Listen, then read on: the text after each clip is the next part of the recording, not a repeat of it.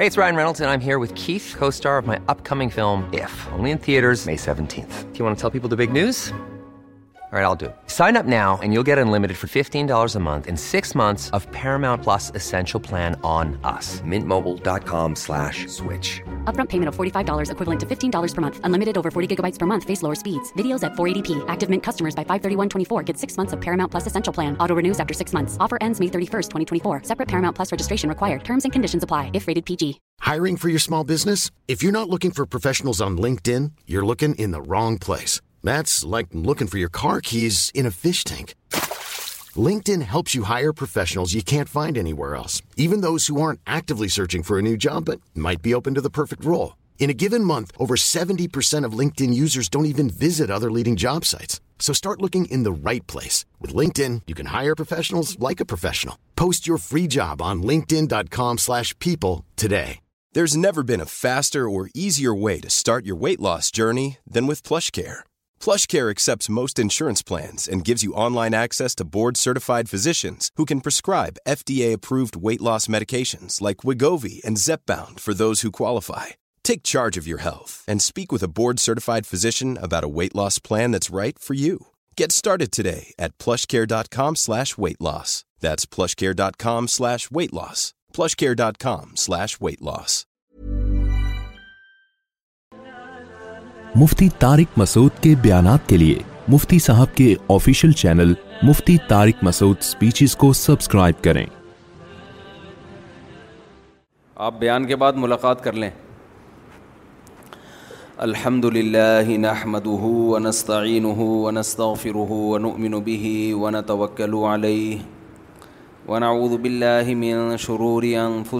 و مین سی آتی عمالینہ من يهده الله فلا مضل له ومن يضلله فلا هادي له ونشهد أن لا إله إلا الله وحده لا شريك له ونشهد أن محمدا عبده ورسوله صلى الله تعالى عليه وعلى آله وأصحابه وبارك وسلم تسليما كثيرا كثيرا ما بعد فأعوذ بالله من الشيطان الرجيم بسم الله الرحمن الرحيم فلا اقسم بما تبصرون وما لا تبصرون انه لقول رسول كريم وما هو بقول شاعر قليلا ما تؤمنون ولا بقول كاهن قليلا ما تذكرون تنزيل من رب العالمين سورہ الحاقہ کی ان آیات پر کئی ہفتوں سے درس چل رہا ہے آپ خیریت سے ہیں کیا نام ہے سر کا بہت دنوں بعد نظر آ رہے ہیں اچھا اچھا اچھا سورہ الحاقہ کی ان آیات پر کئی ہفتوں سے دس چل رہا ہے ربیع الاول کا مہینہ ہے تھوڑا سا ربیع الاول پہ بھی بات کر لوں پھر انشاءاللہ سورہ الحاقہ پہ ہم چلتے ہیں دیکھو کوئی بھی لیڈر ہو کوئی بھی قائد ہو دو قسمیں ہوتی ہیں قائدین کی لیڈر کی ایک وہ ہوتے ہیں جو قوم کے آگے آگے چلتے ہیں ایک وہ ہوتے ہیں جو قوم کو اپنے پیچھے چلاتے ہیں ہمارے ہاں بہت بڑا مسئلہ یہ ہے کہ بہت سے مذہبی رہنما دیکھتے ہیں کہ پبلک کیا چاہتی ہے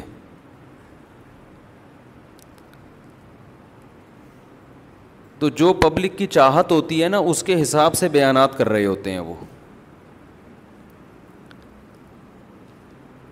ہونا تو یہی چاہیے جو پبلک چاہتی ہے لیکن کون لوگ جو پبلک میں سمجھدار لوگ جو چاہتے ہیں عام طور پر پبلک میں خاص طور پہ ہمارے کنٹری میں جو شرح ناخواندگی ہے نا یعنی کون سا کوئی اچھا لفظ استعمال کروں کہ توہین بھی نہ ہو یعنی جاہلوں کا طبقہ زیادہ ہے اب جاہل کو مہذب لفظ میں کیا کہتے ہیں غیر پڑھے لکھے یا کم پڑھے لکھے تو جاہل ہی ہوئے لیکن یہ کہ معذرت کے ساتھ وہ طبقہ زیادہ ہے پڑھے کے لوگ مارکیٹ میں کم ہیں تو جو پڑھے لکھے چاہتے ہیں اس پر تو بات ہونی چاہیے لیکن جو جاہل چاہتے ہیں اس پر تو نہیں بات ہونی چاہیے نا کسی بھی عالم کو مفتی کو کوئی بھی قوم کو گائڈ کر رہا ہے اسے یہ نہیں چاہیے کہ پبلک کیا چاہتی ہے اگر پبلک کی چاہتیں دیکھتے ہیں نا تو پبلک چاہتی ہے محرم میں کیا ہو کربلا پر بیان ہو ربیع الاول میں میلاد کے فضائل ہوں حلوے اور یہ سب چیزوں کی باتیں بیان ہوں اور انتظام بھی ہو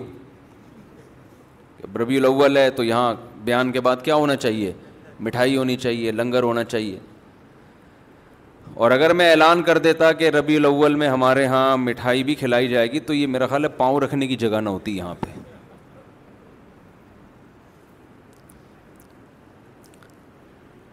تو دیکھیں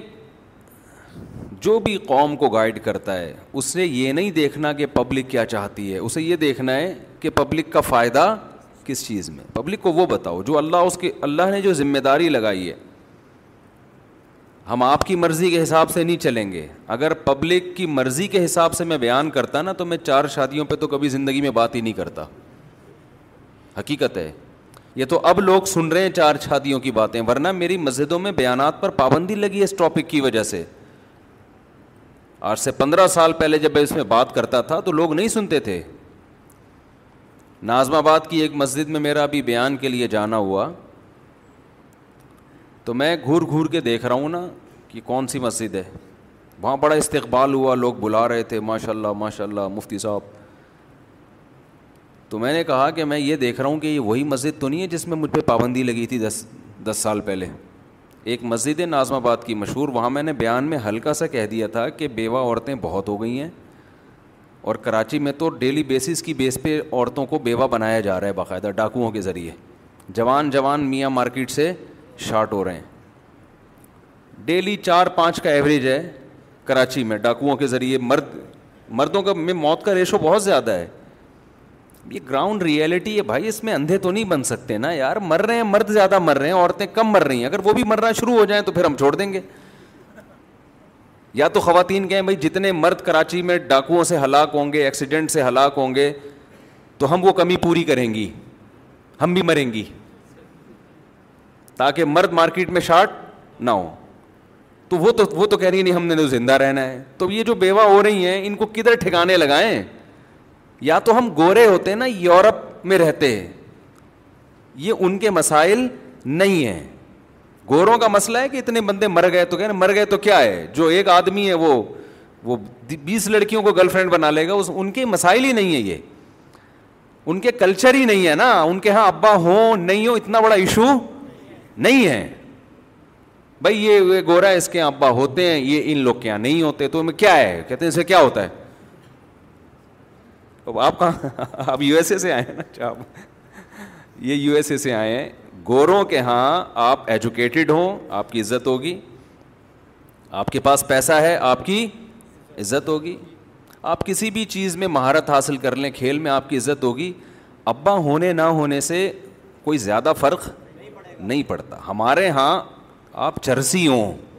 لیکن باپ کا وجود کیا ہے آپ کتنے ہی ایجوکیٹڈ ہو ابا نہیں ہے تو بھائی کیا یار کہیں رشتہ لینے کے لیے بھیجیں آپ سب سے اہم رشتوں میں جانچا جاتا ہے نا بندہ کس لیول کا آدمی ہے یہ میرا یہ ٹاپک نہیں ہے ابھی چار شادیاں میں تو کوئی اور بات کرنے لگا ہوں یہ سمجھانے کے لیے آپ کہیں نکاح کا پیغام لے کے گئے تو لڑکی والے جج کرتے ہیں بندہ انسان کا بچہ ہے یا نہیں ہے آپ نے کہا کہ جی میں پی ایچ ڈی کیا ہوا ہے جی میں ایک اتنی میری ارننگ ہے بینک اسٹیٹمنٹ دکھا دی اور بہت کچھ شو کر دیا آپ نے بڑے متاثر ہوئے کہ بھائی فوراً اب تو ہاں کرنی ہے یار یہ تو بندہ سی اے کر کے آیا ہے میرے پاس چارٹرڈ اکاؤنٹنٹ تو ہمارے یہاں ایک بڑی ویلیو رکھتا ہے نا پڑھا لکھا ہوتا ہے وہ پیسے تو اور بھی لوگ کما لیتے ہیں یہ پڑھ لکھ کے کمایا ہے اس نے یا اور کوئی ڈگری ہے ڈاکٹر ہے آخر میں آپ نے کہا بیٹا ہماری طرف سے ڈن ہے آپ اپنے پیرنٹس کو لے آئیے والد صاحب کو کل لے آئیے آپ نے کہا میرے والد نہیں ہیں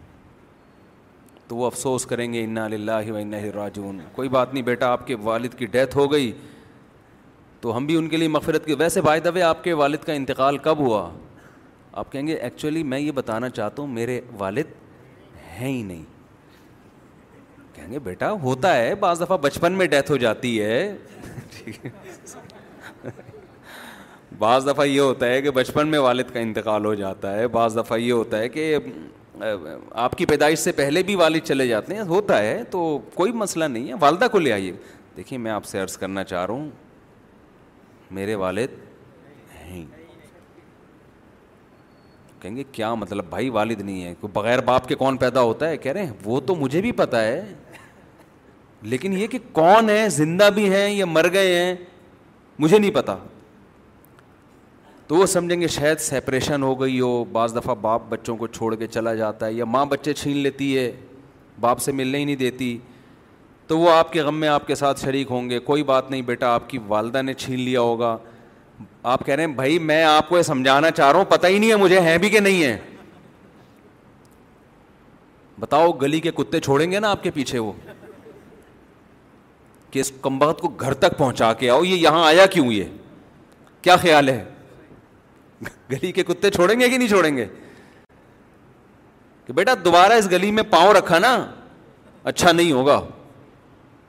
تو گوروں کے ہاں یہ مسئلہ نہیں ہے شادی ہو گئی لڑکی طلاق آ کے گھر بیٹھ گئی ڈپریشن میں جا رہی ان کے یہاں لڑکیاں طلاقوں کے بعد ڈپریشن میں بھی نہیں جاتی کہتے ہیں کیا سائنسی ترقی کرو یار لائف کو انجوائے کرو تو جو مذہب کو مانتے ہیں غیرت حیا شرم یہ سب چیزیں یہ تو ہمارے کلچر کا حصہ ہیں ہمارے مذہب کا حصہ ہیں کلچر تو بعد میں جب کلچر کو تو چ... اگر کلچر کا حصہ ہوتی نا تو میں کلچر چینج کروا دیتا آپ سے کہ بھاڑ میں جائے کلچر کی ایسی کی تیسی یار بعض لوگ کلچر کی پیچھے پڑے رہتے ہیں نا ہمارے کلچر میں ہمارے یہاں بہو بھی ہوتی ہے داماد بھی ہوتے ہیں وائف میں کہتا ہے یار جب ایک چیز رشتے ہیں ہی نہیں مارکیٹ میں تو کلچر ہی کو چینج کر دو یار گورے کو بھی تو کلچر ہے نا تو چھوڑ دو کلچر ولچر کیا ہوتا ہے ہم کلچر کو چینج کرنے کی کوشش کرتے لیکن مسئلہ مذہب کا ہے مذہب بھی چینج کیا جا سکتا ہے بات ہے خدا کا حکم ہے یہ عام مذہب نہیں ہے یہ اسلام ہے اور اسلام کا دعویٰ ہے غیر دِينًا فَلَن يُقْبَلَ منہ دیکھو اگر صرف اسلام کی بات بھی ہوتی تو بھی کوئی ٹینشن نہیں تھی ہم کہتے ہیں دنیا میں ہر قوم کا ایک مذہب ہوا کرتا ہے ہمارا مذہب اسلام ہے لیکن اس زمانے کے لحاظ سے اسلام پر عمل ممکن نہیں رہا تو مذہب چینج کر دو یار ہندو ہو جاؤ عیسائی ہو جاؤ کیا خیال ہے یہ مشورہ دے دیتے ہیں نا ہم لوگوں کو میں سمجھا پا رہا ہوں اپنی بات بھائی مذہب جیسے ہندو کسی ہندو نے چار شادیاں کرنی ہے فار ایگزامپل اس کا مذہب اجازت نہیں دیتا تو کہتے چلو کیا ہو جاؤ مسلمان ہو جاؤ ٹھیک ہے نا تو ہم کہتے بھائی ہمارے یہاں لڑکیاں زیادہ ہوتی جا رہی ہیں لڑکے مارکیٹ سے شارٹ ہوتے جا رہے ہیں ایک شادی میں ان کا حل ہی نہیں ہے تو اب شادی بیاہ کی ٹینشن سے ہی نکل جاؤ boyfriend girlfriend culture کو عام کر دو تو بھائی اسلام اس سے روکتا ہے تو اسلام کو چینج کر دو بھائی اسلام چینجیبل نہیں ہے چینج کرنا ممکن نہیں ہے چودہ سو سال سے یہی سیٹ اپ چلا آ رہا ہے تو چلو یار اسلام چھوڑ گئے عیسائیت اختیار یہ کہہ دیتے نا ہم بات اصل میں یہ ہے کہ قرآن مجید نے صاف طور پہ کہہ دیا ہے کہ نہ اسلام میں چینجنگ کی جا سکتی ہے قل ما یقون لی ان ابدلہ من تلقاء نفسی چینجنگ کی کوشش یہ آج سے نہیں ہو رہی رسول اللہ صلی اللہ علیہ وسلم جب اسلام دنیا میں لائے پوری قوم اسلام کے اگینسٹ تھی تو ان لوگوں نے یہی کہا کہ آپ چونکہ ہماری قوم کے آدمی ہیں آپ تو پیچھے ہٹنے کے لیے ایگری ہیں نہیں اور لوگ بھی روز بروز آپ کا ساتھ دیتے چلے جا رہے ہیں تو کمپرومائز کا راستہ اختیار کر لیتے ہیں ٹھیک ہے پہلے دن تو ہماری کوشش یہ تھی کہ آپ بالکل یہ دعوت کا کام چھوڑ دیں لیکن اگر اس پہ آپ ایگری نہیں ہوتے تو ایک بیچ کا راستہ اختیار کر لیتے ہیں کہ کچھ آپ ہماری مانیں اور کچھ ہم آپ کی مانیں گے تو اس کا جواب کیا دیا گیا مشرقین بڑے خوش ہو گئے ہوں گے کہ یار چلو ایک مذاکرات شروع ہوئے نا ہمارے مذاکرات کی میز پہ آئے تو لیکن نبی نے کیا جواب دیا نبی نے کوئی جواب ہی نہیں دیا یہ بھی عجیب بات ہے آپ دیکھیں جواب قرآن دے رہا ہے آیتیں نازل ہو رہی ہیں اور اللہ اپنے نبی کو جواب بتا رہے ہیں کہ آپ نے یہ کہنا ہے نبی کو نہیں کہا گیا کہ آپ خود سے جواب دے دیں بلکہ اللہ نے کہا کہ آپ یہ جواب دے دیں اللہ کیوں کہہ رہے ہیں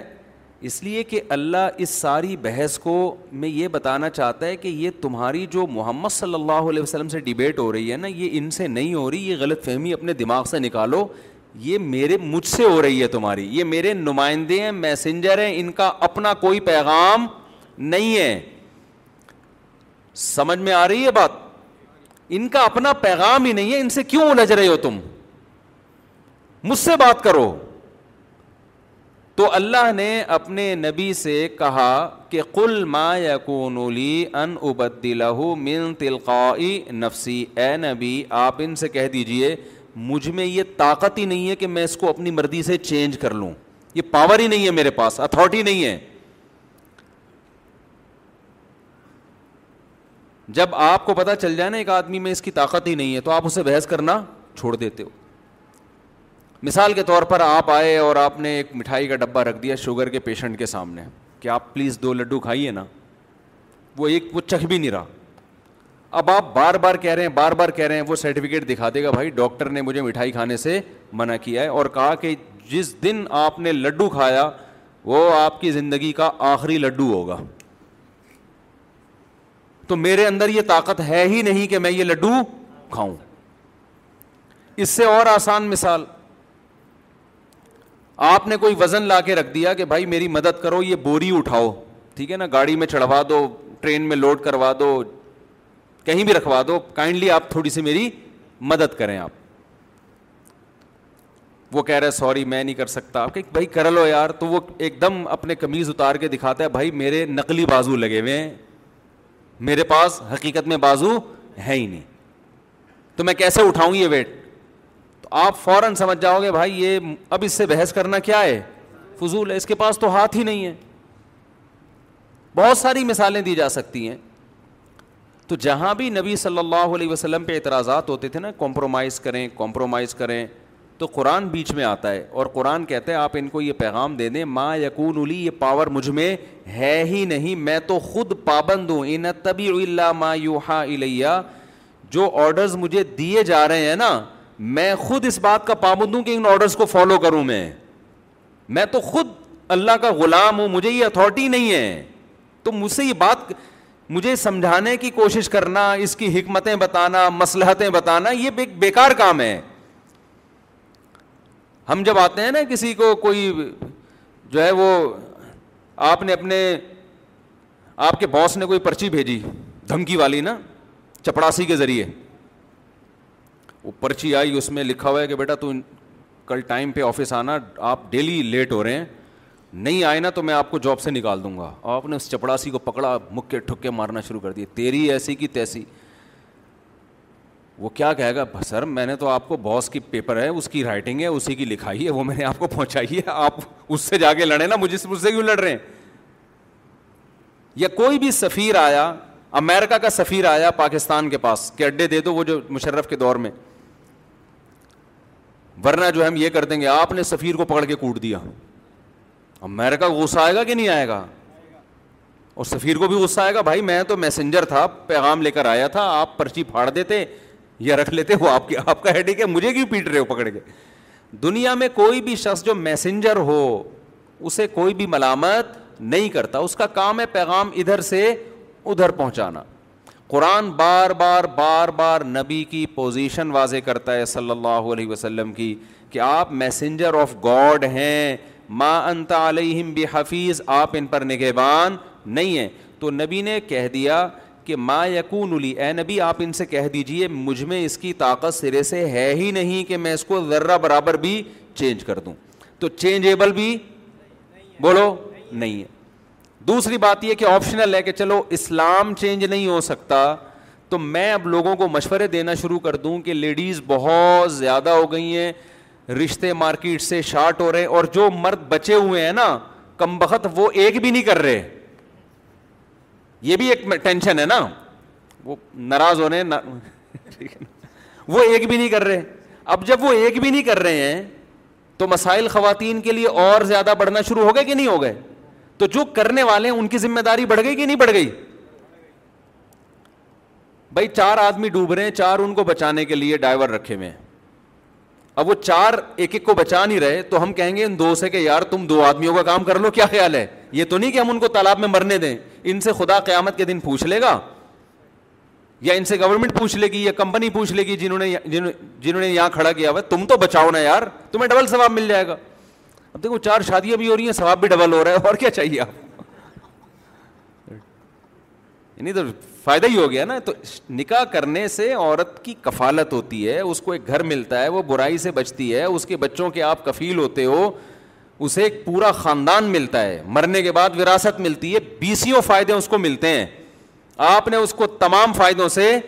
محروم کر دیا ایک تو بندے مارکیٹ سے شارٹ جو بندے مارکیٹ میں اویلیبل ہیں وہ کفالت کرنے کے لیے تیار نہیں وہ کہہ رہے پہلے میں مکمل سی اے جب تک نہیں کر لوں گا چارٹرڈ اکاؤنٹنٹ نہیں بن جاؤں گا اس وقت تک میں شادی نہیں کروں گا اب سی اے کرنے کے لیے آپ کو پتا ہے ہمارے یہاں کتنے لوگ کرتے ہیں کتنے اس میں کامیاب ہوتے ہیں پھر کرنے کے بعد جو میں تو سی اے والوں سے معذرت کے ساتھ کیا کریں یار وہ سی اے والے آئے ہوئے وہ اتنے مصروف لوگ ہوتے ہیں نا اتنے ان کا دماغ اس میں چل رہا ہوتا ہے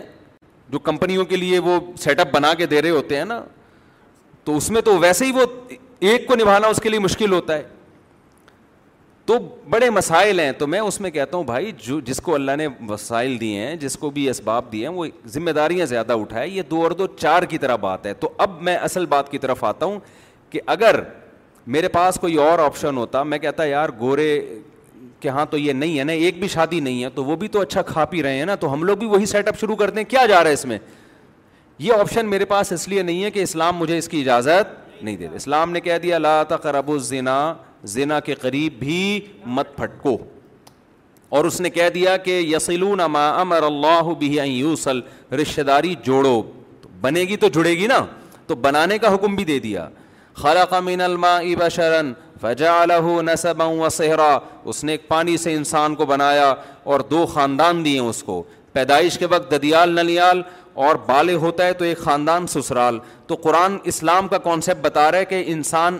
اکیلا پیدا نہیں ہوا وہ ایک فیملی میں آئے گا اور مزید فیملی بنائے گا تو اسلام گورے کا جو کلچر ہے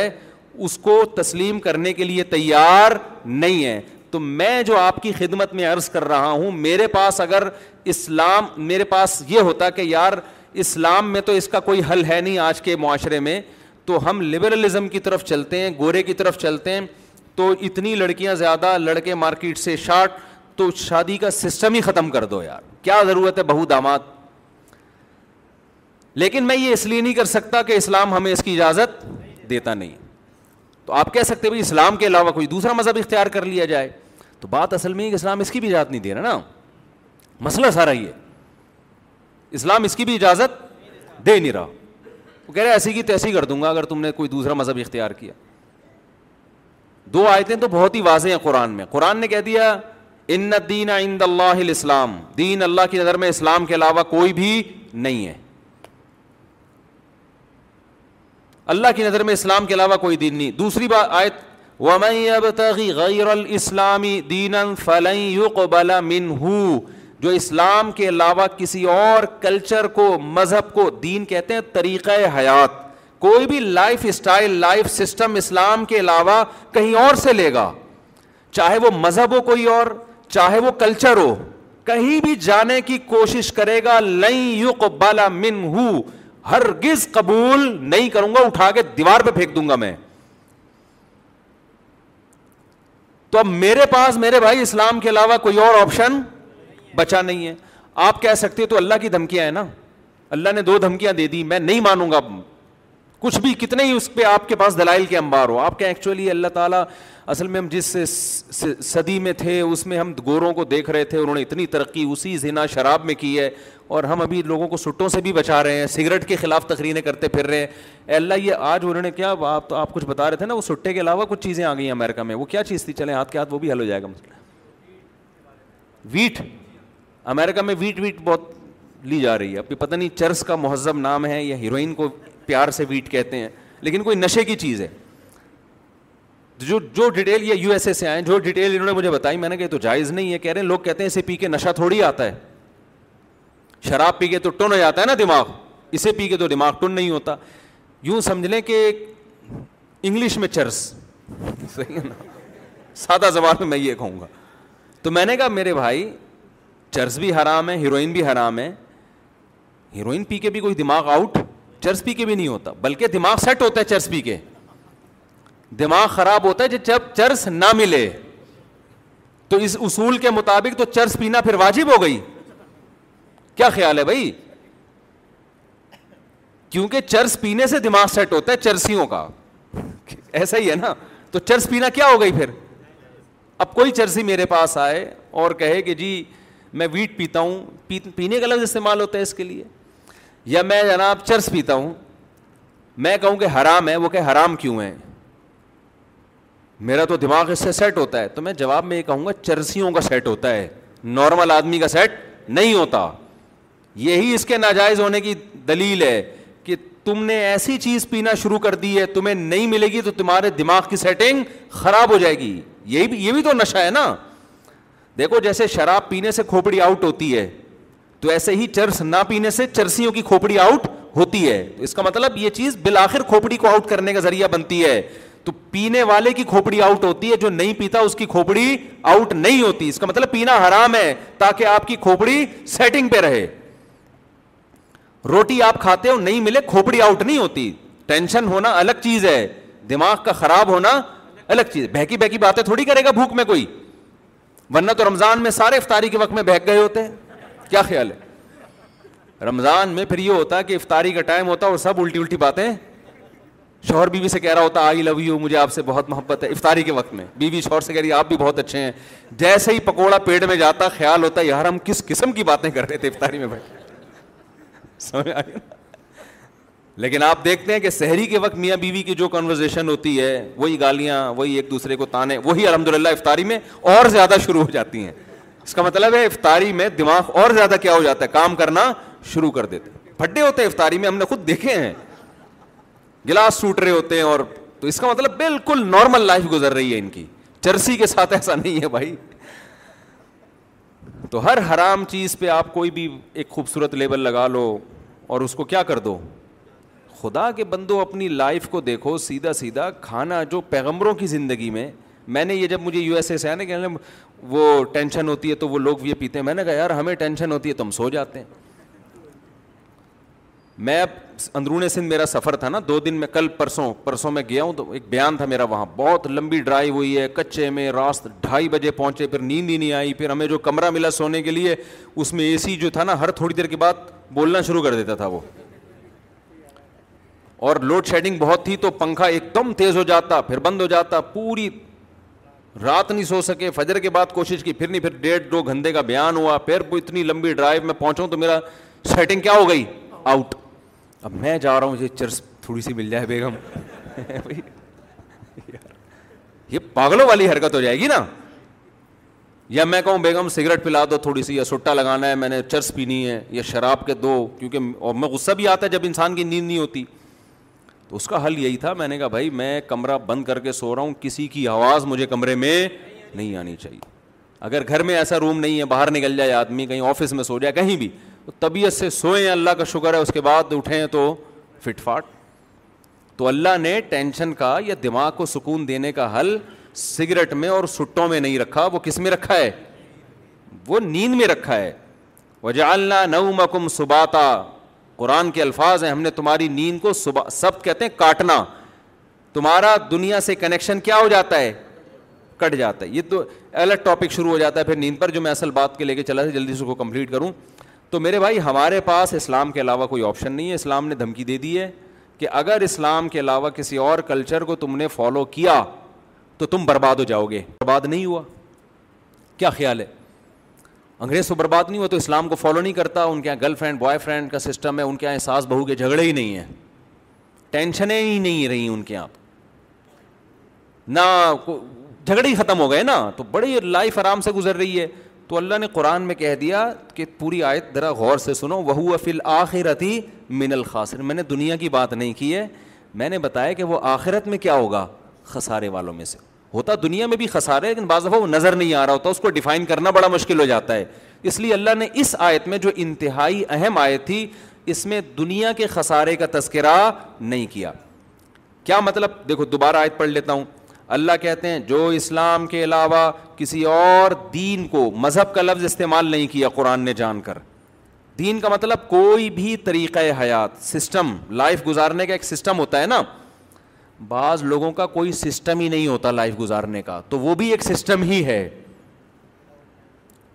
سمجھتے ہو کہ بب میں نے ویسی زندگی گزارنی یہ بھی کچھ یہ بھی ایک کانسیپٹ ہے جیسے لوگ کہتے ہیں نا ہمارا کوئی فرقہ نہیں ہے تم یہ بھی ایک فرقہ ہی ہے نہیں یہی بات سمجھ دنیا میں کوئی پاگل ایسا نہیں جس کا کوئی فرقہ نہ ہو یہ بھی ایک فرقہ فرقے کا مطلب کیا ہے بہت سارے کانسیپٹ ہیں نا تو ایک کانسیپٹ یہ بھی ہے تو یہ جو کہتے ہیں نا ہمارا کوئی فرقہ فرقہ نہیں ہے ڈرامے بازی ہے سب کا فرقہ ہوتا ہے یہ دیکھا جائے گا یہ صحیح فرقہ ہے یا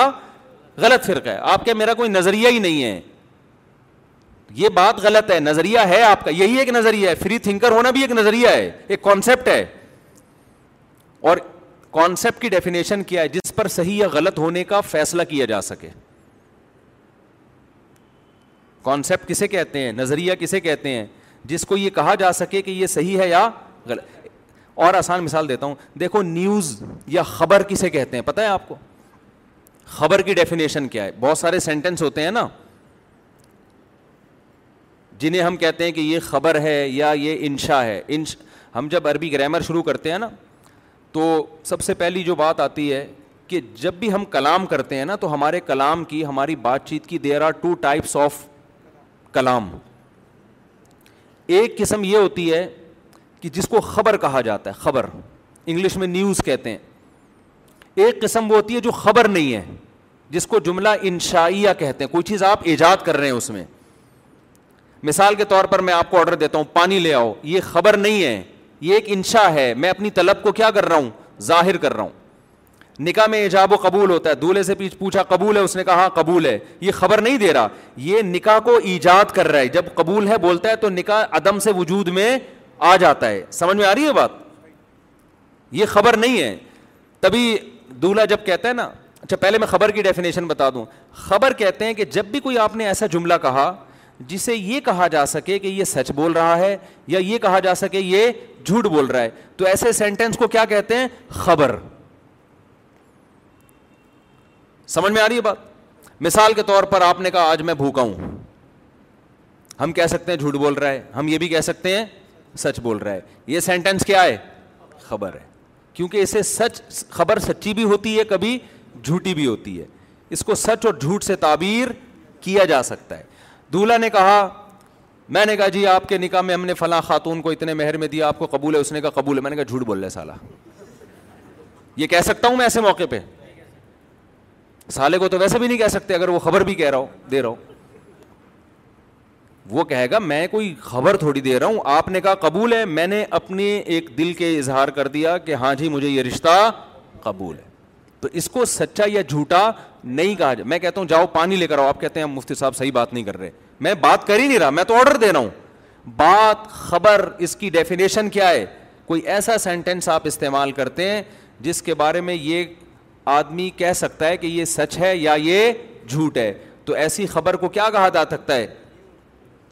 نیوز قرآن کی خبریں ہیں ہم کہتے ہیں سچی ہیں کافر کہتے ہیں جھوٹی ہیں لیکن ان کو کیا کہا جائے گا یہ قرآن نے خبر دی ہے سمجھتے ہو بات کو کیونکہ سچا یا جھوٹا کہا جا سکتا ہے باقی الگ بات ہے کہ کہنا ٹھیک ہے یا نہیں ہے ہم تو کہیں گے کہ جھوٹی نہیں ہے یہ سچی خبریں تو اسی طرح یاد رکھو کانسیپٹ یا عقیدہ یا نظریہ اس کی ڈیفینیشن یہ ہے کہ اس کو یہ کہا جا سکے کہ یہ ٹھیک ہے یا یہ غلط ہے کوئی فری تھنکر ہے کہ کہتا ہے کہ میرا کوئی کانسیپٹ ہی نہیں ہے نہ میں اسلام کو صحیح کہتا ہوں نہ میں اسلام کو غلط کہتا ہوں نہ میں عیسائیت کو صحیح کہتا ہوں نہ میں عیسائیت کو غلط کہتا ہوں نہ میں اس کا قائل ہوں کہ خدا ہے نہ میں اس کا قائل ہوں کہ خدا نہیں ہے میں تمام تھنکنگ سے فری ہو کے زندگی گزار رہا ہوں لہٰذا میرا کوئی کانسیپٹ نہیں ہے ہم کہیں گے تیرا یہی کانسیپٹ ہے کیوں اس لیے کہ یہ کانسیپٹ ٹھیک نہیں ہے آپ فری تھنکر ہو کے زندگی گزارتے ہو نا تو اس پر قرآن کہتا ہے آپ کو جہنم کی آگ میں ڈالوں گا آپ کو خدا پر ایمان لانا پڑے گا تو اللہ عذاب کیوں دے رہا ہے اس لیے کہ آپ نے غلط نظریہ رکھا تو اس کو قرآن غلط سے تعبیر کر رہا ہے کہ نہیں کر رہا تو یہ جو کہتے ہیں نا ہمارا کوئی فرقہ نہیں ہے ٹوپی ڈرامہ کر رہے ہوتے ہیں یہ فرقہ آپ بنا رہے ہو یوں کہو کہ یہ جو موجودہ فرقوں میں سے نہیں ہے میں ایک نیا فرقہ مارکیٹ میں لانچ کر رہا ہوں آپ یوں کہو کہ ایک نئی چیز آ رہی ہے یہ نہیں کہو میرا کوئی فرقہ ہی نہیں ہے ٹوپی ڈرامہ ہے سمجھتے ہو گے نہیں سمجھتے تو جب بھی دو کانسیپٹ ہوں گے تو تیسرا کانسیپٹ تیسرا فرقہ ہی کہلائے گا آپ کہہ سکتے صحابہ کے دور میں تو کوئی فرقہ نہیں تھا اس لیے کہ صحابہ کے دور میں اسلام کے اندر کوئی دوسرا کانسیپٹ تھا نہیں ایک ہی کانسیپٹ تھا جب دوسرا آ گیا تو پھر یا تو دوسرا صحیح ہے یا پہلا صحیح ہے تو پہلے کو بھی فرقہ کہا جائے گا دوسرے کو بھی یہی وجہ ہے کہ حدیث میں جو آتا ہے کہ میری امت میں تہتر فرقے ہوں گے بہتر جہنمی ایک جنتی تو وہ جنتی کو بھی نبی نے فرقے سے ہی تعبیر کیا ہے تہتر فرقے ہوں گے ان میں بہتر جہنمی تو جو ایک بچے گا وہ ان تہتر میں آ گیا نا تو ان تہتر کو نبی نے کیا کہا ہے فرقہ کہا ہے تو اب کوئی کہتا ہے میرا کوئی فرقہ ہی نہیں ہے اس کا مطلب ان تہتر فرقوں میں تم تو آ ہی نہیں رہے کیا خیال ہے بھائی تو یہ آج کل نئے نئے فرقے بن رہے ہیں جماعت المسلمین آئے تھے انہوں نے کہا یہ سب فرقہ واری غلط ہمارا کوئی فرقہ نہیں میں نے کہا یہی ان کے دو نمبر ہونے کی علامت ہے یہی ان کے غلط ہونے کی علامت ہے کہ اسلام میں تو تہتر فرقے ہوں گے کوئی فرقہ ہی نہیں ہے تو میں یس کر رہا تھا کہ قرآن نے ہمیں آپشن اگر دیا ہوتا نا ہاں میں یس کر رہا تھا کہ قرآن نے کیا کہا کہ بھائی مجھے بھی کہا آپ کو بھی کہا کہ یار چلو سوسائٹی کی اصلاح کے لیے جب ہمارے ہاں اتنی زیادہ لیڈیز کو ٹھکانے لگانا ممکن نہیں تو ٹھکانے لگانے کی فکر ہی چھوڑ دو بلکہ ان کو بتاؤ اصل مسئلہ ہمارا ایجوکیشن ہے جیسے کہ لبرل لوگ بات کر رہے ہوتے ہیں لبرل کبھی آپ میڈیکل کالج میں شادی کے فضائل نہیں سنیں گے میڈیکل کالج میں آپ ایڈمیشن لیں گے تو وہاں آپ کو فضائل ہوں گے بھائی آج جراثیم آج کل بہت پھیل رہے ہیں ڈینگی سے کیسے بچایا بچا جا سکتا ہے اور ہمیں یہ کرنا چاہیے اسکولوں میں اسپرے کے فضائل سنائے جا رہے ہیں نا کہ کیونکہ صحت تو معاشرے میں سوسائٹی میں صحت تو سب کو چاہیے آپ اگر کسی بزنس یونیورسٹی میں بزنس پڑھنے کے لیے چلے جائیں آئی بی اے وغیرہ یونیورسٹی میں تو آپ کو بزنس پڑھایا جا رہا ہوگا بھائی دیکھو ایسے مارکیٹنگ ہوتی ہے اور اس طرح سے پیسے کمائے جائے اس میں ایک شادی وادی کا ٹاپک آئے گا ان میں ٹاپک آپ U S A P H D کرنے کے لیے چلیں شادی وادی کا ہاں ان کی ایک اگر آپ وہ پڑھ رہے ہیں یعنی سوشل سائنس پڑھ رہے ہیں تو اس میں ایک ایک چھوٹا سا ہاشیے میں کہیں چیپٹر ہوگا کہ ونس اپون اے ٹائم لوگوں میں یہ تھا کہ میاں بیوی بن کے رہا کرتے تھے تو اس کا معاشرے میں یہ فائدہ تھا ایک بہت کوئی ویلیو نہیں ہے اس کی ہو سکتا ہے جو ٹیچر یہ پڑھا رہا ہو وہ خود ان میرڈ ہو ستر سال کی عمر میں بھی تو یہ یہ ٹاپک مذہب کا ہے یہ ٹاپک آپ کے یونیورسٹیوں کو پروفیسروں کا نہیں ہے تو یہ مذہب کا ٹاپک ہے اس لیے ہمیں بتانا پڑتا ہے اب سوسائٹی کی اصلاح کے لیے ہم جب یہ بات کرتے ہیں تو میرے پاس اسلام کے علاوہ کوئی آپشن نہیں ہے اس کی میں نے وجہ آپ کو بتا دی دوسرا اسلام کیا کہتا ہے کہ اگر اسلام کو فالو نہیں کرو گے سوال پیدا ہوتا ہے بھائی اسلام ہی کو ہم کیوں فالو کریں ہوتا ہے نا سوال تو اس کا قرآن نے جواب دے دیا کہ بھائی مسئلہ سارا یہ ہے کہ وہ میں اب تغی غیر الاسلامی دین اسلام کے علاوہ کسی اور چیز کو دین بناؤ گے آخرت میں بیڑا غرق کر دوں گا میں تمہارا آخرت میں کیا کر دوں گا بیڑا غرق ایسا چھوٹا موٹا بیڑا بھی غرق نہیں ہوگا انار اللہ الدین کا فرو آگ ہے جس کا میں نے ان لوگوں سے وعدہ کر رکھا ہے جو اسلام کو فالو نہیں کرتے تو اب میرے بھائی اگر گورا بہت ترقی بھی کر لینا اسلام سے ہٹ کے تو میری نظر میں اس ترقی کی کوئی ویلیو بچی نہیں ہے ہاں جب بچے گی جب میں اللہ کی ان دھمکیوں کو سیاسی دھمکیاں سمجھوں یا مجھے اللہ کے ہونے میں ہی شک و شبہ شروع ہو جائے یا مجھے اس قرآن کے ہونے میں کہ پتہ نہیں اللہ کا کلام ہے بھی یا نہیں ہے یہاں اگر مجھے شک پیدا ہو گیا پھر میں کہوں گا یار ایک چیز جو میں نے اپنی آنکھوں سے دیکھی نہیں ہے نہ جنت دیکھی نہ جہنم دیکھی نہ میں نے اللہ کو دیکھا نہ میں نے اللہ کے رسول کو دیکھا تو میں خام خام میں ہوائی باتوں کی بیس پہ معاذ اللہ میں کیوں اتنا بڑا کام کرنا شروع کر دوں جس کے یقینی فائدے کا نہ مجھے علم ہے اور نہ جو دھمکیاں وہ قرآن لگا رہا ہے اس کے بھی یقینی خطرات مجھے نہیں ہیں یہ ایک معقول سوال بظاہر بنتا ہے سمجھ میں آ رہی بات کی نہیں آ رہی اس کی ایک مثال ایسے ہندو پنڈت ہندو اپنے پنڈت جی کے پاس آیا پنڈت جی نے کہا یہ کرو یوں کرو اتنے پیسے فلان مندر میں دے دو اتنے کروڑ وہاں دے دو آخرت میں جو جنت کو کیا کہتے ہیں وہ لوگ جو بھی کہتے ہیں بہرحال گنا کو پونا کہتے ہیں نا پونا گنا کو پونا کہتے ہیں میرا پنیا پنیا اب گنا کو کیا بولتے ہیں پاپ اور نیکی کو پنیے نا پنیے کا لفظ کہیں سنا ہوا ہے میں نے اس لیے میں کر وہ کہتے ہیں کہ بھائی تم اس مندر میں اتنے پیسے دے دو اور اتنے لاکھ روپے خرچ کر دو بیچارے خون پسینے کی کمائی سے کمائے تو وہ کہے گا مجھے کیا ملے گا کہ آخرت میں آپ کو پنہ ملے گا ہم پیار سے پننا کہہ دیتے ہیں وہ جو مردی کہتے ہیں کریکشن کرتے رہیں گے اس کی بیٹھ کے آپ کو یہ ملے منا ملے گا چلو آخرت میں بہت اچھا سا کیا ملے گا آپ کو ثواب ملے گا یار سیدھا سیدھا ہم اردو میں ہی کہتے ہیں ہمیں نہیں آ رہی ہندی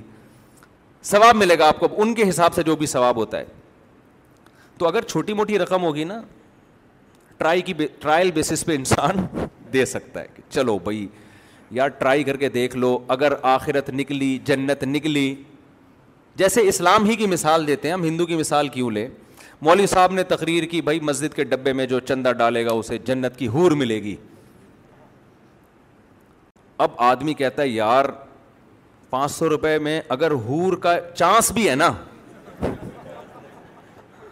سو فیصد یقین تو نہیں آ رہا بھائی ہم تو قبروں میں مردوں کو جا کے دیکھ رہے ہیں مر کے مٹی ہو کے کیا ہو رہے ہیں ختم ہو رہے ہیں نظر تو یہی آ رہا ہے نا نہ جنت نظر آ رہی ہے نہ اللہ نظر آ رہا ہے لیکن ایک فیصد چانس ہے کہ یار ایک ارب مسلمان کم از کم دنیا میں ہیں تو شاید یہ صحیح کہہ رہے ہوں کہ جنت بھی ہے اور جہنم بھی ہے تو پانچ سو روپئے میں میرا خیال ہے پانچ سو روپئے کا رسک لینا کوئی اتنا گھاٹے کا سودا نہیں ہے ڈال دیتے ہیں شاید اگر سچی مچی میں سب کچھ نکلا ورنہ پانچ سو روپئے ضائع ہی ہو جائیں گے نا کیا خیال ہے بھائی آج کل زیادہ تر مسلمان نا اسی بیس پہ چل رہے ہوتے ہیں نماز نہیں پڑھتے جمعے کے دن نہا دو گے ٹوپی پہن کے آ جائیں گے یار شاید قبر وہ سچی مچی نکلے تو ہم کم از کم جمعے کی نماز تو پیش کر سکیں گے نا اے اللہ ہم بھی وہ ایک بڑے کوئی مشہور آدمی تھے ان کا انتقال ہو گیا تو کیا ہوا کہ ہمارے مدرسے کے طلبہ بیٹھ کے باتیں کر رہے کوئی کہہ رہا برے آدمی تھے کوئی کہہ رہا بہت اچھے آدمی تھے ایسے جب لوگوں کی موت کے بعد تبصرے ہوتے ہیں ایک ایک طالب تھا ہمارا بڑا مزاحیہ تھا نا اس نے کہ نہیں بہت اچھے آدمی تھے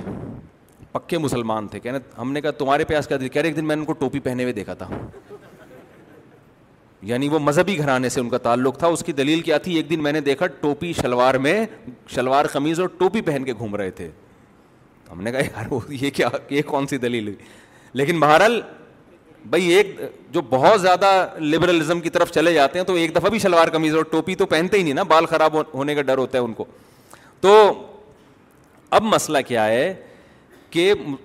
اگر سو فیصد یقین نہیں ہوتا تو آدمی ٹرائی کر لیتا ہے کہ پانچ سو روپے میں ہور کا چانس لینے میں کوئی حرج نہیں لیکن یہی مولوی صاحب اگر آپ سے کہیں کہ پانچ کروڑ روپے اس ڈبے میں ڈال دو اور گارنٹی سے کہتا ہوں کہ تمہیں ستر ہورے ملیں گی آدمی کہتا ہے مولوی صاحب ستر کیا ستر ہزار بھی ہونا پانچ کروڑ کی رقم میں دھو پہ لگانے نہیں ملی تو کیا ہوگا کیا خیال ہے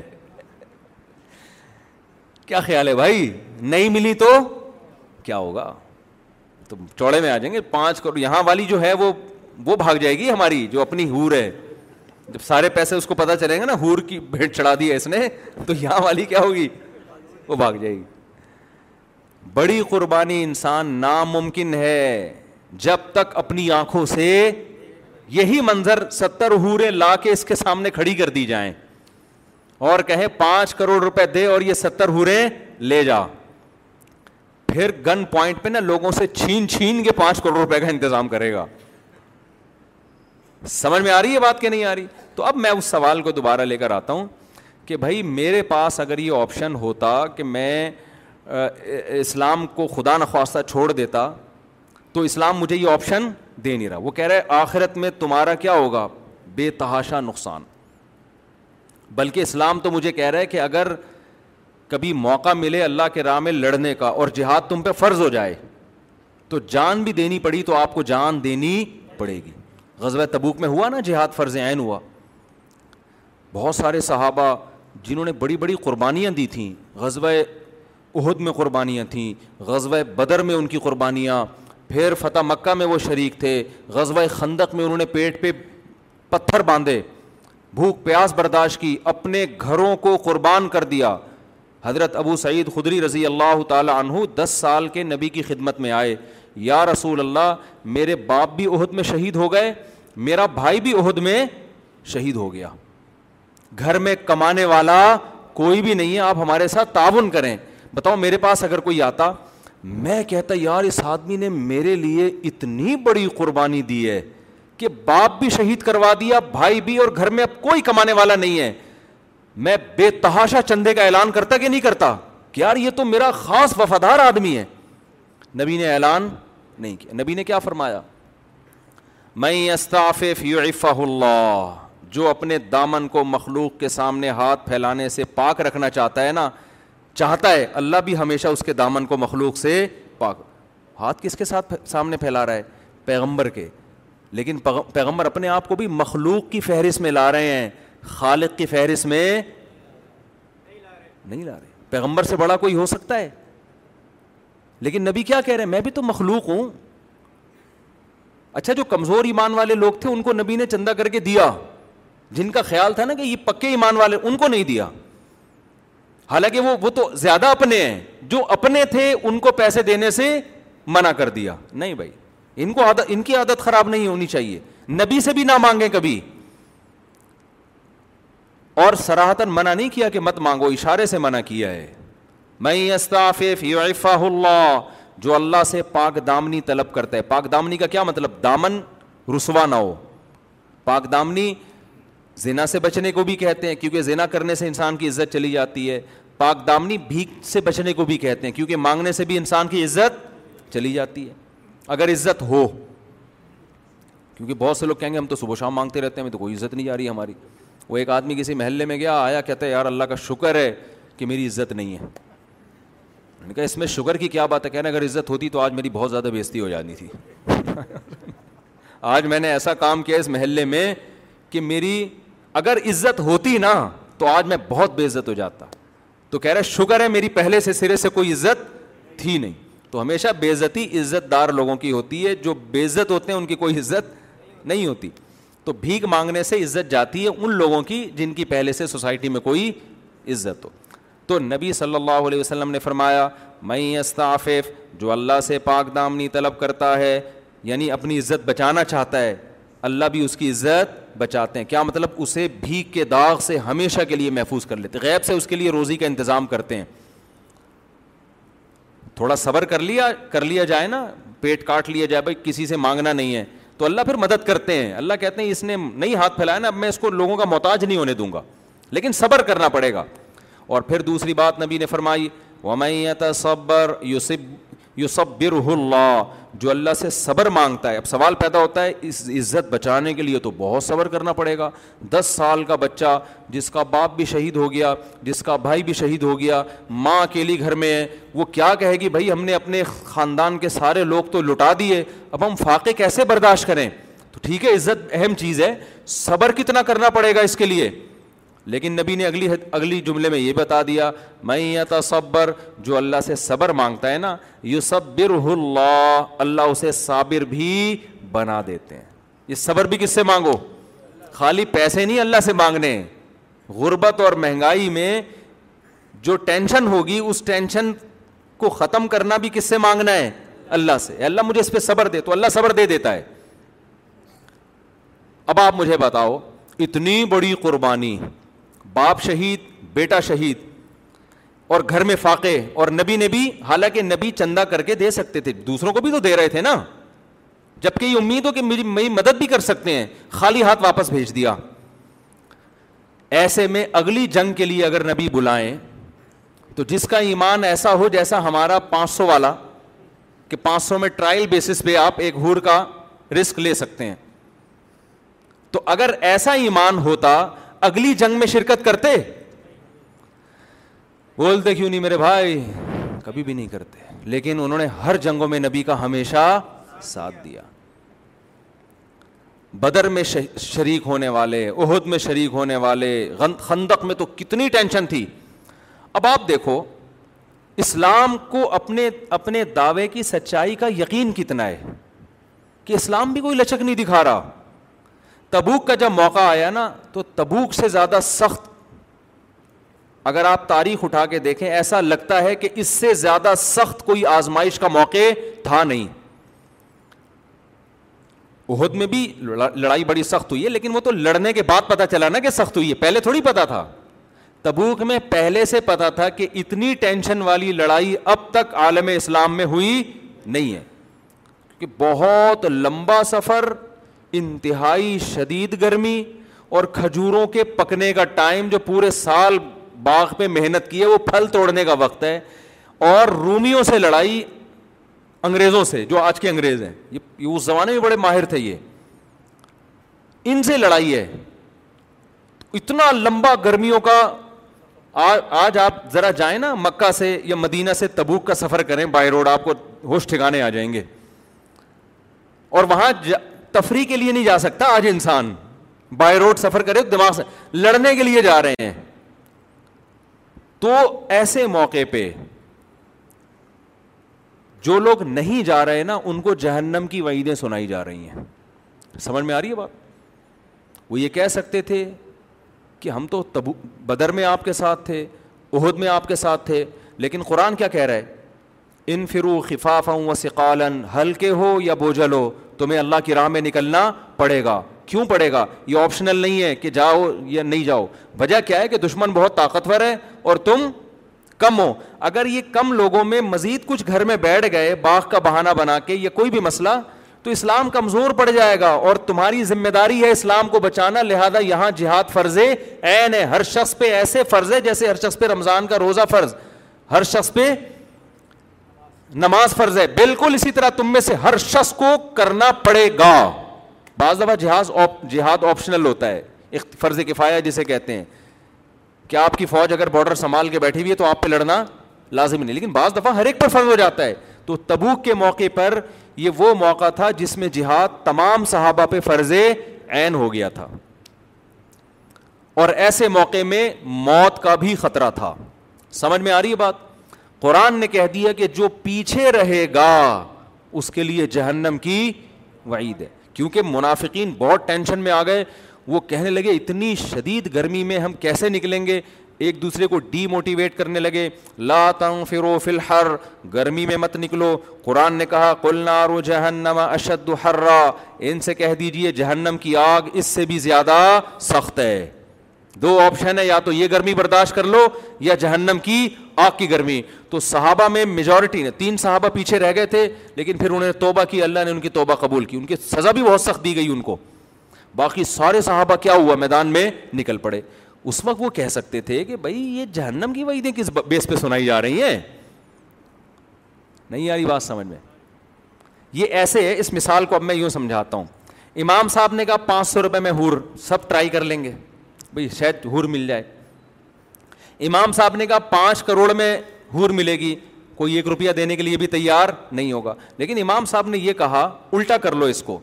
امام صاحب نے کہا جو پانچ کروڑ نہیں دے گا اس کو ہور تو ویسے بھی نہیں ملے گی جہنم میں جائے گا وہ امام صاحب کو پکڑ کے کوٹ دو گے کہ نہیں کوٹ دو گے آپ کہ یار پانچ کروڑ روپے کی قربانی ہم سے لے رہے ہو اور آپ چلو پہلے تو ہوروں کی لالچ دی ہم نے کہا یار چھوڑو پتہ نہیں ملے گی کہ نہیں ملے گی لیکن اب آپ وہی دے سنا رہے ہو کہ نہیں دیے تو کہاں جہنم میں جاؤ گے اور سزا ملے گی اور پولیس والے باہر کھڑے کر دیے جو پیسے نہ دے اس کو پکڑ کے لے جاؤ ایسے موقع پہ آپ کیا کرو گے الٹا امام صاحب کو پکڑ کے کوٹ دو گے اگر نہیں کوٹ رہے اور پانچ پانچ کروڑ دے رہے ہو اس کا مطلب آپ کو امام کے صحیح ہونے کا سو فیصد سے بھی زیادہ یقین ہے سمجھتے ہو پیغمبر صلی اللہ علیہ وسلم نے جب یہ کہا قرآن کی آیتیں نازل ہوئیں و و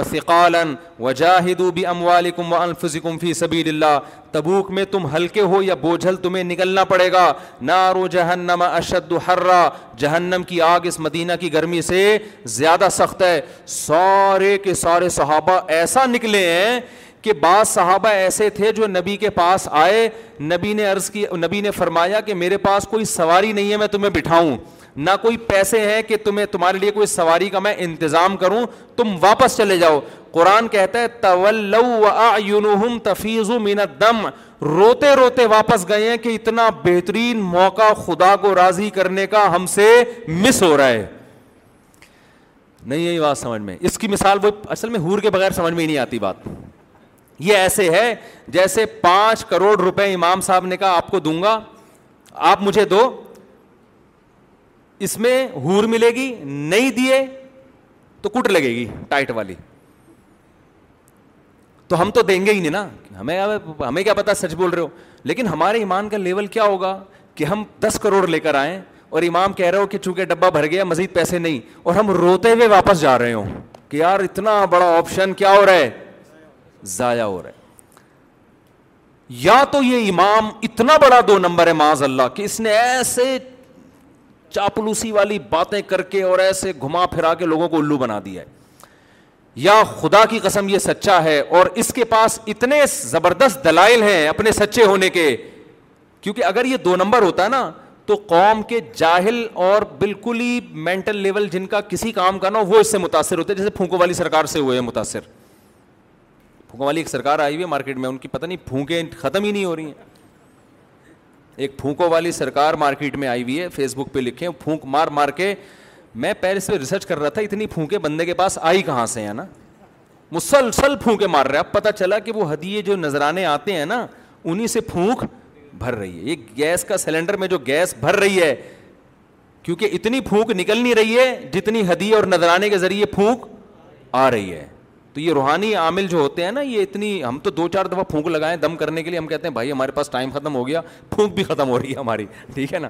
لیکن جب نذرانے آنا ایک پھونک پہ اتنے پیسے مل رہے ہوں آپ کے تو پھر انسان گیس کا سلینڈر بن جاتا ہے خیر تو رسول اللہ صلی اللہ علیہ وسلم کے پاس کیا موٹیویشن تھی کہ غیب کی بات ہے نہ جنت صحابہ نے دیکھی اور نہ جہنم لیکن جن کو تبوک میں واپس کیا جا رہا ہے تفیض من الدم رو نہیں رہے بے تحاشا رو رہے ہیں اللہ یجیدو ما فکون کہ ان کے پاس پیسے نہیں ہے سواری نہیں ہے جس میں بیٹھ کے وہ تبوک میں جائیں اور جن لوگوں پر اثر ہوا ہے وہ ابو بکر عمر عثمان علی جیسے لوگ ہیں جنہوں نے لاکھوں مربع میل علاقوں پر حکومت کی ہے اس کا مطلب وہ قوم کے ذہین ترین لوگ تھے قوم کے ذہین ترین لوگ تھے تو یہ صاف اس بات کی علامت ہے کہ جس کی موٹیویشن پہ جا رہے تھے نا جس نے جنت کا کہہ دیا اور یقین کر لیا اس نے اس شخصیت نے اپنے سچے ہونے کے دلائل کے ان کے سامنے اتنے امبار لگا دیے تھے کہ یہ وہ امام ہے جو پانچ کروڑ پہ وعید بھی سنا رہا ہے تو جس کے پیسے وصول نہیں کیے جا رہے وہ روتا ہوا واپس جا رہا ہے سمجھ میں میرا خیال ہے نہیں آ رہی آپ لوگوں یہ جھوٹے نبی کے ساتھ ایسا ہو نہیں سکتا سمجھ رہے ہو تو وجہ کیا ہے کہ صحابہ نے آپ کے معجزے دیکھے آپ کی سیرت دیکھی ان کو یقین تھا کہ یہ غلط نہیں کہہ رہے ہیں تو تو میں یہ عرض کر رہا ہوں کہ بھائی اگر یہ آپشنل ہوتا اللہ مجھے کہتا کہ آپ اسلام کے علاوہ کسی اور کلچر کو فی الحال لے لو دیکھو گورے اتنا کامیاب ہو گئے وہ نکاح کا سسٹم ایک شادی بھی نہیں ہے تم چار چار کی بات کر رہے ہو بچے زیادہ پیدا کرو دو بچے ہی اچھے والا وہاں سے لے لو بچے زیادہ پیدا کرنے سے غربت آئے گی آتی واتی نہیں ایک لوگوں نے مثال وہ مشہور کیا ہوا ہے تو میں اسلام کے علاوہ کسی اور چیز کو لے لیتا کسی بھی طریقۂ حیات کو اگر اسلام پرمیشن دیتا تو میں ضرور لیتا اسلام پرمیشن بھی نہیں دے رہا بلکہ دھمکیاں لگا رہا ہے کسی اور طرف کھسکنے کی کوشش کی تو شدید نقصان ہوگا اے اللہ کدھر نقصان ہو رہا ہے وہ آدمی نہ نماز پڑھتا ہے نہ روزے رکھتا ہے نہ زکوٰۃ دیتا ہے اور وہ تو اسلام کو فالو نہیں کرتا وہ تو ترقی کر رہا ہے اللہ نے کہا پوری آج سن لو فی الآخرتی من الخاصرین وہ وہ دنیا کی بات نہیں ہم کر رہے کہاں نقصان ہوگا اس کو آخرت آخرت میں بیڑا غرق ہو جائے گا اور چھوٹا موٹا بیڑا غرق بھی نہیں ہوگا ہم کہیں اللہ یہاں بھی تو بیڑا غرق ہو رہا ہے نا تو اللہ کہ یہ کچھ بھی نہیں ہے آخرت میں آگ ہے جہنم کی جس میں میں ڈالوں گا تو اگر میرے بھائی ہمیں اسلام کی ان باتوں پہ شک ہوتا تو ہم چھوٹی موٹی قربانی دے دیتے زیادہ بڑی قربانی دینے کے لیے تیار نہ ہوتے کیا خیال ہے ہم تھوڑی سی آپ کی مان لیتے تھوڑی سی کچھ کیا کرنا چاہتے تھے وہ میں ابھی وہ تو اس ٹاپک پر آیا ہی نہیں نا کہ ہم بھی کچھ ربیع لیول میں کچھ تھوڑا بہت کر لیتے تھوڑا سا لک آ جاتا تھوڑا سا یہ پبلک کی ڈیمانڈ ہے کہ بھائی تھوڑا سا پورا جلوس نہیں نکالتے ایک لڈو تو کھلا دو کم از کم ربیع الاول میں ہمارا مذہب ہمیں لڈو کھلانے کی بھی اجازت اسلام نہیں دے رہا اجازت اسلام کہہ رہے ربیع الاول میں ایک حلوہ کیا ایک ٹافی بھی اس نیت سے کھانے کی اجازت نہیں ہے کہ ربی الاول ہے کیونکہ سیلی جو تہوار منانا ہے نا سیلیبریٹ کرنا ہے اس کے لیے ہمارے پاس دو ہی دن ہیں تیسرا کوئی دن اللہ نے ہمیں نہیں دیا تیسرا دن نہیں دیا لنا عیدان ہمارے دو تہوار ہیں عید الفطر عید الاضحیٰ تیسرا دیا نہیں ہے اللہ نے ہمیں اللہ کی اللہ سے آپ پرمیشن لے لیں یار ہم آپ سے زیادہ ربی الاول منائیں گے یہاں سے جلوس لے کے نکلوں گا میں انشاءاللہ میرا تو اپنا جلوس بہت ہے حقیقت ہے اور کیا ہمارے تو ماشاء اللہ تین گھر ہیں یار آدھی گلی تو ہمارے ہی جلوس سے ہوگی اور کیا محرم میں ہر وقت بس کربلا کربلا کربلا کربلا اس کو ایک علامت بنا دیا ہے کربلا ایک تاریخی واقعہ ہے جس میں دو رائے نہیں ہو سکتی ہیں سیدنا حسین ابن علی پر بہت بڑا ظلم ہوا ہے اس میں دو رائے نہیں ہے اس ظلم کو بیان کر کر کے رونا سنت ہے یہ کون سی حدیث میں ہے رونے کی محفلیں سجانا سنت ہے یہ کون سی حدیث میں ہے لوگ کہتے ہیں ہمارے نبی حضرت حسین کی شہادت کا کا سن کے روئے ہیں کیا ہر سال محرم میں روئے ہیں جب فرسٹ ٹائم آپ کو خبر ملی اس وقت روئے غم زدہ ہوئے لیکن ہر سال اس واقعے کو تازہ کر کر کے نبی صلی اللہ علیہ وسلم نے رونے کا کوئی محفل نہیں سجائی ہے جب غم کی خبر پہنچتی ہے رونا نیچرل ہے وہ غیر اختیاری ہے وہ بھی ثواب نہیں ہے کہ آپ باقاعدہ روئیں نبی صلی اللہ علیہ وسلم کی نواسی کا انتقال ہوا آپ روئے یہ غم غم کی خبر پہنچی نا کیا ہر سال روئے نہ نا نہ رونے پر آپ صلی اللہ علیہ وسلم نے رونے کو پسند نہیں کیا صبر کو پسند کیا ہے ایک عورت قبر پہ کھڑی ہو کر رو رہی تھی نا اپنے بچے کی آپ نے فرمایا صبر کرو وہ نبی کو پہچان ہی نہیں اس نے کہا آپ کو جو غم پہنچا ہوتا نا مجھے مجھے پہنچا اسے طنز کیا اس نے تو میں دیکھتی آپ کیسے صبر کا مشورہ دیتے ہیں گھر چلی گئی پتہ چلا کہ بھائی یہ تو پیغمبر تھے تو نبی کے پاس آئی عرض کے یا رسول اللہ میں صبر کروں گی آپ نے فرمایا انما صبر و ان دا جب صبر جب صدمہ پہنچے نا اس وقت صبر کا ثواب ملتا ہے بعد میں سب کو صبر آ جاتا اب بعد میں باقاعدہ ایک تو یہ کہ آپ صبر کریں وہ بھی نہیں کر رہے پھر آپ رونے کا پراپر پروگرام کر رہے ہیں خود بھی رو رہے ہیں لوگوں کو بھی رلا رہے ہیں میرا دین اگر مجھے اس کی اجازت دیتا تو ہم اس سے بڑا رونے کا پروگرام رکھتے بھائی یہاں پہ ہم اس سے بڑی محفل سجاتے ہم نے حسین کی سیرت کو فالو کرنا ہے سیدنا حسین رضی اللہ تعالیٰ عنہ کی ہم نے اہل بیت کی سیرت کو فالو کرنا ہے ہم نے پیغمبر کی سیرت کو فالو کرنا ہے لوگ کہتے ہیں آپ کو نبی کی ولادت کی خوشی نہیں ہو رہی آپ کو کیسے اندازہ ہو گیا نبی کی ولادت کی خوشی ہو رہی کہ نہیں ہو رہی آپ کیسے طنز کر رہے ہو اس کا مطلب صحابہ کو بھی پھر خوشی نہیں کیونکہ صحابہ تو ربی الاول نہیں مناتے تھے کوئی ایک اتنا لفظ دکھا دو ضعیف سے ضعیف موضوع من گھڑت حدیث دکھا دو جس میں کسی صحابی نے ربیع الاول کے دن کسی صحابی کو مبارکباد دی ہو یا نبی نے مبارکباد دی ہو کہیں بھی ایک حرف بھی ہمیں نہیں ملتا اور پھر طنز کتنے کیے جاتے ہیں ان کو نبی سے محبت نہیں ہے میں ایک آج کل ایک بڑے وہ آ رہے ہیں ان کے کلپ آ رہے ہیں کیا نام ہے یار ساحل ندیم ساحل ادیم ساحل ادیب ایک ینگ سے ہیں بڑے ینگسٹر میں کا ساحر ساحل ندیم نام ہے رے کے ساتھ ہے ساحر ساحل ہے نا رے تو جادوگر ہو جائے گا ساحر ساحل ندیم صاحب ہیں آج کل ان کے بڑے کلپ آ رہے ہوتے ہیں تو میں کبھی کبھار دیکھتا ہوں نا واٹس ایپ اور فیس بک کو دیکھتا ہوں کہ اس نیت سے نہیں دیکھتا کہ دلچسپی وہ اس لیے کہ پتہ چلے کہ مارکیٹ میں ہو کیا رہا ہے تھوڑا سا اپڈیٹ رہنے کے لیے تو اس میں ہر طرح کی چیزیں سن رہا ہوتا ہوں میں کبھی کوئی شیعہ کی تقریر آ رہی ہوتی ہے وہ سن رہا ہوتا ہوں کبھی ہری پگڑی والوں کی تقریر پتہ چلتا ہے مارکیٹ میں ہو کیا رہا عجیب فیس بک کی دنیا بھی بڑی عجیب ہے ایک طرف آ رہی ہوگی ایک فیس بک پہ نا ایک کلپ آ رہا ہوگا سائنسدان جا رہے ہیں ادھر وہ نا اوپر سے چھلانگ لگا رہے ہیں کوئی چاند پہ جا رہا ہے کوئی خلائی سیارے چھوڑ رہے ہیں نیچے آ رہا ہوگا اسی کے نیچے پاکستانیوں کی آ رہی ہوگی نا نیچے آ رہی ہوگی اور وہ فتوا لگا رہا ہوگا نا دوسرے پہ یہ ایسا ہے چیلنج ہے میں کیا مت تک جواب نہیں لا سکتا اب جو پڑھے لکھے نیچے پھر کوئی سائنٹسٹ جاپان کا آیا ہوا ہوگا نا وہ ایک ٹرین ایجاد کر رہا ہے جو پانچ سو کلو میٹر سے بھی زیادہ آگے چلے گی اب کیسے چلے گی ہوا میں چلے گی جی یا کوئی ایسی سرنگ ایجاد کر رہے ہیں آپ دو گھنٹے میں کراچی سے لندن گوروں کی نا ساری اس طرح کی کلپس آ رہے ہوتے ہیں پاکستانیوں کے کلپس ایسے آ رہے ہوتے ہیں وہ تقریر کرتے کرتے دو دو فٹ اچھل رہا ہے اچھل اچھل کے اوپر جا کے دھڑام سے نیچے آیا تو اسٹیج ہی ٹوٹ گیا اس کا نا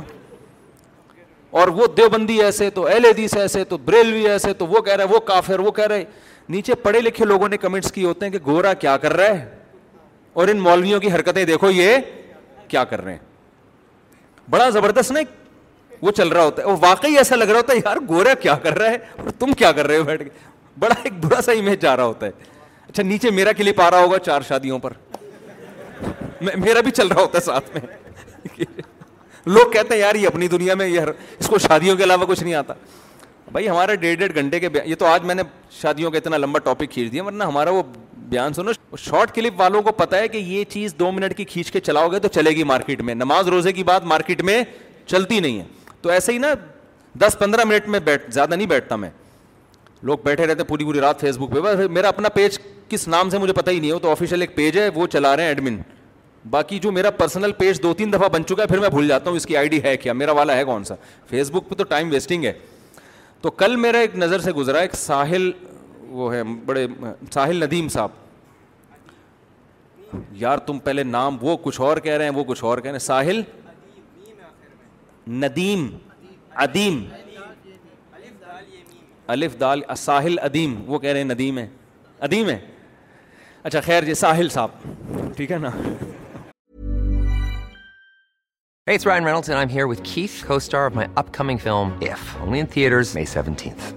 people the film news? All right, I'll do. It. Sign up now and you'll get unlimited for $15 a month in six months of Paramount Plus Essential Plan on us. Mintmobile.com slash switch. Upfront payment of $45 equivalent to $15 per month. Unlimited over 40 gigabytes per month. Face lower speeds. Videos at 480p. Active Mint customers by 531.24 get six months of Paramount Plus Essential Plan. Auto renews after six months. Offer ends May 31st, 2024. Separate Paramount Plus registration required. Terms and conditions apply if rated PG. I'm Sandra, and I'm just the professional your small business was looking for. But you didn't hire me, because you didn't use LinkedIn Jobs. LinkedIn has professionals you can't find anywhere else, including those who aren't actively looking for a new job, but might be open to the perfect role, like me. In a given month, over 70% of LinkedIn users don't visit other leading job sites. So if you're not looking on LinkedIn, you'll miss out on great candidates, like Sandra. Start hiring professionals like a professional. Post your free job on linkedin.com slash people today. وہ کہیں class میں نا کوئی lecture لے رہے ہیں تو اصل میں اس کا وہ نام ایسا اٹریکٹیو تھا تو وہ بعض دفعہ لیبل اتنا اٹریکٹیو ہوتا ہے آدمی کہتا ہے اس کو تو دیکھ لو اس میں یہ تھا کہ آپ کی کلاس زیادہ اہم ہے یا نماز زیادہ اہم ہے یہ سوال تھا تو وہ وہ اس کا نام یہ تھا میں نے کہا یہ کیا مطلب کلاس زیادہ اہم ہے یا نماز زیادہ اہم ہے کہ ویسے تو نہیں نماز کو زیادہ اہمیت دیتے ہوں سوری کلاس کو زیادہ اہمیت دیتے دیتے ہوں یہ تو کسی کو انہوں نے وہ مائک پکڑایا جی کیا سوال ہے اس نے کہا سر میرا آپ سے سوال یہ ہے کہ آپ کے نظر میں آپ کی کلاس کی ویلیو نماز سے زیادہ ہے کیونکہ ڈیڑھ بجے جماعت کی نماز ہوتی ہے آپ نماز چھوڑ کر آپ کلاس میں لگے رہتے ہیں وہ تھوڑا سا ایکسائٹیڈ ہو گئے نا آپ کیسے فیصلہ کر رہے ہیں غصہ ہو گئے تو نیچے لوگوں نے کہا آپ کو غصہ نہیں ہونا چاہیے بات میں پتہ نہیں کیا کر رہا تھا یہ یہاں کہاں سے آ گئی بات یہ کہ جو سوال جس نے پوچھا ہے نا سو فیصد غلط اسٹائل میں سوال پوچھا ہے یہ طریقہ ہی غلط ہے آپ نے فتویٰ پہلے لگا دیا تو اب آپ کو پوچھنے کی ضرورت کیا ہے جب آپ نے فتویٰ ہی دیا کہ آپ کی نظر میں آپ کی کلاس کی ویلیو نماز سے زیادہ ہے تو ہونا یہ چاہیے آپ اٹھ کے چلے جائیں کہ جی آپ تو مسلمان ہی نہیں ہیں آپ کی نظر میں کلاس کی ویلیو کیا ہے نماز سے زیادہ ہے اور پھر جو بھی لیکچر دے رہا ہوتا ہے نا اس کی ایک عزت ہوتی ہے کبھی بھی اس اسٹائل میں اس سے سوال کرنا کہ وہ اپنی بےزتی محسوس کرنا شروع کر دے یہ سوال پوچھنے کا صحیح طریقہ ہے ہی نہیں ہونا یہ چاہیے کہ آپ سوال پوچھیں کہ سر کچھ لوگوں کو غلط فہمی ہو رہی ہے کہ ڈیڑھ بجے یہاں نماز بھی ہوتی ہے تو آپ کی کلاس بھی چل رہی ہوتی ہے تو شاید آپ کے علم میں نہ ہو اور اگر آپ کے علم میں ہے تو کائنڈلی اس کو تھوڑا سا وضاحت کر دیں کہ ایسا کیوں کرتے ہیں پھر لیکچرار کے ہاتھ میں مائک جائے تو وہ وضاحت کر دے بھائی یہ کوئی مسجد کی جماعت تو ہے نہیں یہ تو کئی جماعتیں ہو سکتی ہیں یہاں پہ تو اب اتنا بڑا کراؤڈ ہے ہم اس کو پہلے نماز کے لیے بھیجیں تو بہتر نہیں ہے کہ ہم اپنی جماعت کرا لیں اس طرح کے کوئی بھی جواب وہ وہ تو خیر ان کا ہیڈ ہے کہ کیا جواب دینا چاہیے کیا نہیں دینا چاہیے لیکن سوال پوچھنے والے کا اسٹائل سو فیصد غلط تھا میں نے سوچا تھا میں اس پہ بات اس لیے کروں گا کہ بہت سارے کمنٹس جو تھے نا وہ لیکچرار کے خلاف تھے تو مجھے اندازہ ہوا کہ لوگوں کو نا ایسے موقع پہ جج کرنا لوگوں کے لیے کہ صحیح کون ہے غلط کون ہے اس کا مطلب لوگوں میں جج کرنے کا بھی شعور نہیں ہے ہونا یہ چاہیے تھا کہ سب اس کو غلط کہتے کہ بھائی یہ سوال پوچھنے کا انداز کون سا ہے کہ آپ نے ایک طنز کر دیا نا اگلے کے اوپر کہ آپ کی نظر میں کیا نماز کی اہمیت آپ یعنی آپ کی نظر میں آپ کے لیکچر اور کلاس کی اہمیت کیا نماز سے زیادہ ہے تو ایک طنز کر دیا نا آپ نے کسی کے اوپر اصولی طور پر ہونا یہ چاہیے کہ ایسے سوال آپ چھپڑ میں پوچھیں آپ سائڈ پہ لے جائیں پرچی بھی لکھ دیں کہ سر نماز کا ٹائم ہوتا ہے کوئی لاجک ہے اس کی تو وہ آپ کو الگ میں بتا دیں اور اگر اگلے کو ایسے موقع پہ واضح اپنی غلطی کا احساس ہو جاتا ہے توجہ نہیں ہوتی وہ اگلے کل کل سے اعلان کر دے گا بھائی ڈیڑھ بجے چونکہ نماز ہوتی ہے تو کلاس آف ہو جائے گی بیسیوں طریقے ہوتے ہیں معاشرے کی اصلاح کے لیکن جب آپ نے لگا دیا فتویٰ یا سوال ایسے اسٹائل میں پوچھا کہ اگلا بےزتی محسوس کر رہا ہے لوگ یہ بھی کہہ رہے ہیں کہ یہ ایکسائٹیڈ کیوں ہو رہے ہیں دیکھو امام شافی کا کال ہے من غذیبہ فلم یغذب فہو ہمار آج کل اس کو بھی بڑا اخلاق سمجھا جاتا ہے کہ بندے کو غصہ ہی نہیں آتا اتنے نیک ہیں کبھی غصے میں دیکھا ہی نہیں ہے گدا ہے یہ نیک نہیں ہے اس کا مطلب یہ اس کی یہ حساس ہی نہیں ہے اس کے اندر احساسات اور جذبات جذبات ہی ختم ہو گئے ہیں تو یہ یہ تو من اغزیبا امام شافی کہتے ہیں جس کو غصہ دلایا جائے نا پھر بھی بالکل بھی نہیں آتا اس کا مطلب وہ انسان نہیں ہے وہ کیا ہے تو انسان ہے تو وہ ایکسائٹیڈ بھی ہوتا ہے بھرے مجمع میں آپ کسی پر ایسا تنز کر لیں تو خیر یہ میری بات ٹاپکس جو میں عرض کر رہا تھا نا کہ ہم پہ یہ صرف یہ نہیں کہتے کہ آپ ربیع الاول مناتے کیوں نہیں ہیں پھر یہ الزام بھی لگاتے ہیں یہ نبی کے گستاخ ہیں یہ بھی کہ ان کو نبی سے محبت نہیں ہے مناتے وہی ہیں جو جو نبی سے محبت کریں گے ساری تنزیاں باتیں کر کر کے آپ اگلے کو جذباتی کر رہے ہو پھر ایک دن وہ جذباتی تقریر کر دے تو کہتے ہیں دیکھو ان کے اخلاق کیسے ہیں یہ بات کیسے کر رہے ہیں تو آپ بھی تو انداز کون سا اختیار کر رہے ہیں آپ کو زیادہ سے زیادہ اسٹائل یہ ہونا چاہیے کہ یہ جو اہل حدیث اور دیوبندی لوگ ہیں یہ جناب ربیع الاول نہیں مناتے تو ہمارے دلائل مضبوط ہیں ان کے دلائل کیا ہیں کمزور ہیں تو ہم دلائل کا جواب دلائل سے دے دیں گے لیکن جب آپ طنز کرنے پر آ رہے ہو کہ ان کو کو یہ نبی مانتے نہیں ہیں یہ نبی کے گستاخ ہیں مناتا وہی ہے جس کو نبی سے محبت ہوتی ہے بھائی یہ نبی کی تعلیمات کے آپ کیسے جا رہے ہو یہ اسٹائل ہی نبی کی تعلیمات کا نہیں ہے نبی کا یہ انداز نہیں کہ آپ طنز کرنا شروع کر دیں اسی طرح کربلا میں حضرت حسین کے قصے واقعات سنا کے لوگوں کو پراپر رلانا اور جو کہے اس طرح یہ شریعت کا اصول نہیں ہے ایسے کہ فوراً فتویٰ کہ ان لوگوں کے اہل بیت سے محبت نہیں ہے تو یہ تنزیہ طریقہ ہے بھائی یہ ایسی چیزوں سے ہم متاثر ہو کر آپ ہی کا اسٹائل اختیار کر لیں تو ہمیں تو قرآن و سنت چاہیے ہمیں قرآن و سنت سے ثبوت دکھائیں اگر وہاں سے نہیں ملتا تو ہمارا ہم آپ جتنے بھی تانے ہمیں دے دیں کہ معاذ اللہ اہل بیت کو گستاخ ہیں معاذ اللہ نبی کے گستاخ ہیں آپ کے کہنے سے نہ اللہ کے دفتر میں ہم گستاخ لکھے جائیں گے آپ کے کہنے سے نہ ہم اہل بیت کے گستاخ لکھے جائیں گے نہ ہم نبی کے گستاخ لکھے جائیں گے اللہ نے قیامت کے دن فیصلہ کرنا ہے کہ کون پیغمبر کو حقیقی حقیقی معنوں میں ماننے والا تھا کون اہل بیس سے حقیقت میں دل سے محبت کرنے والا تھا اور کون ایسا تھا جو لفاظی کرتا تھا یہ فیصلہ کون کرے گا یہ قیامت میں اللہ کرے گا تو جلدی سے میں تھوڑی سی دیر میں بات کو سمیٹ کے ٹاپک کو ختم کرتا ہوں بیان ختم کرتا ہوں تو میں یس کر رہا تھا وہ بیان تو میرا آج کسی اور ٹاپک پر تھا لیکن وہ شروع سے ہی ادھر ہی کوئی نکل لی ہم تو میں کہہ رہا ہوں بھائی اگر اللہ نے آپشن رکھا ہوتا کہ اسلام کے علاوہ کوئی اور چیز ہے تو ہم ادھر چلے جاتے دیکھتے سوسائٹی میں کہ کیا ابھی ہم دو چار دماغ مل بیٹھ کے غور کر لیتے کہ یار یہ دوسرا آپشن ہے آپشن بی چلے تھے نا ایک زمانے میں آپشن اے آپشن بی ہم آپشن بی کی طرف آتے اللہ میاں نے کہا کہ آپشن اے ہی ہے اس کے علاوہ تمہارے پاس کوئی اور آپشن ہے نہیں اگر اسلام کے علاوہ کسی اور دین کو کسی اور طریقہ حیات کو اختیار کیا آخرت میں تمہیں چھوڑوں گا نہیں تو اگر ہمیں پیغمبر کے برحق ہونے پر معاذ اللہ شک ہوتا اسلام کے برحق ہونے پر شک ہوتا تو ہم کہتے یار چھوٹی موٹی باتیں اسلام کی مان لو زیادہ بڑے چکروں میں پڑھنے کی ضرورت نہیں ہے اور پیسے بھی ہمارے داؤ پہ ہمیں میں اگر روحانی علاج کرنا شروع کر دوں نہ خدا کی قسم کسم نہیں کھانی چاہیے لیکن کھاؤں گا ہانس نہیں ہوں گا کروڑوں روپے کماؤں گا میں بیٹھ کے کروڑوں روپے کماؤں گا بیٹھ میرے پاس تو اتنے کروڑوں روپے کمانے کے لوگ مجھے یوٹیوب پہ تانے دے رہے ہیں اتنے ابھی ہمارے پاس کمانے کے جو ذریعے ہیں نا اگر ہم تھوڑا روحانی ٹوپی ڈراموں پہ آ جائیں نا کیونکہ روحانی علاج والوں کو جس طرح جو جو لوگوں کو بیوقوف بناتے ہیں نا اللہ نے ہمیں ٹوٹا پھوٹا اتنا دماغ دیا ہم زیادہ اچھے طریقے سے بے وقوف بنا سکتے ہیں لیکن ہم بناتے نہیں ہیں اس لیے کہ آخرت میں اللہ کو جواب دینا ہے روحانی والے کیا ہیں یہ تو ان کی جو حماقت ہم دو منٹ میں پکڑ لیتے ہیں ایسے بیٹھ کے کہ الو بنا رہا ہے تو ہوتے تو سارے الو ہی بناتے ہیں تو ہمارے پاس آپشن نہیں ہے وجہ کیا ہے کہ بھائی ہمیں اسلام کے برحق ہونے کا سو فیصد یقین میں یہ نہیں کہہ رہا ہم بہت با عمل ہیں یہ نہیں کہہ رہا ہوں یہ دعویٰ میں نہیں کر سکتا یہ ضرور ہے کہ عملی کوتاہی ہوتی ہے تو اللہ سے توبہ استفار کرتے ہیں کیونکہ ہمیں پتہ ہے بھائی آخرت کا عذاب یہ آسان نہیں تو ہمیں یقین ہے اب گورا ہم سے یہ پوچھے یا ہندو ہم سے یا لبرل لوگ ہم سے یہ پوچھیں کہ اتنا یقین تمہیں اسلام کے صحیح ہونے پر آ کیسے گیا دیکھو اگر اسلام کا یہ دعویٰ سچا ہے نا کہ اسلام کے علاوہ کسی اور کلچر کو فالو کرو گے جہنم کی آگ میں ڈالوں گا اگر واقعی اسلام سچا ہے تو پھر یہ چھوٹی بات نہیں ہے پھر یہ بہت بڑی بات ہے کیونکہ دنیا تو تھوڑے دنوں میں ختم ہو جائے گی بھائی پھر یہ چھوٹی بات نہیں ہے پھر اسلام کو ماننا پڑے گا اگر اسلام سچا ہے پھر اسلام اسلام فیملی پلاننگ کو نہیں مانتا جب نہیں مانتا تو ہمارے پاس اب یہ فیملی پلاننگ میں بچے زیادہ ہونے سے غربت بڑھے گی کہ ٹوپی ڈرامہ ہے بھائی ہمارے لیے تو یہ بحث ہی فضول ہے یہ تو ہم لبرل لوگوں کو سمجھانے کے لیے جو اسلام کو نہیں مانتے ہم ان کو سمجھانے کے لیے بتاتے ہیں کہ یونائٹیڈ نیشن کا کی ریسرچ ہے کہ دنیا میں آبادی اتنی تیزی سے بچوں کی پیدائش گری ہے کہ یہ بہت بڑا مسئلہ بن گئی ہے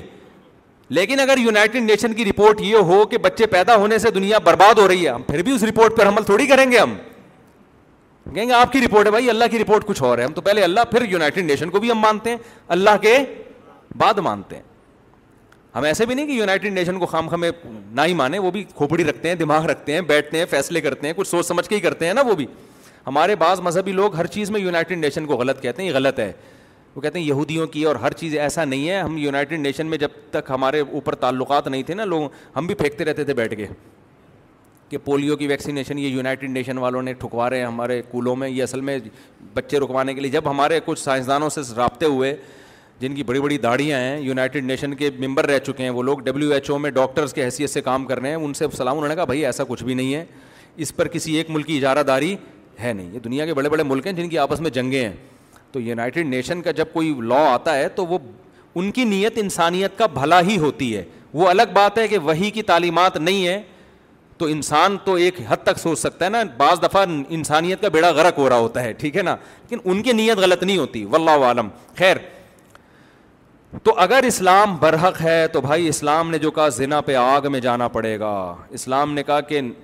غربت کے خوف سے نسل نہیں روک سکتے آپ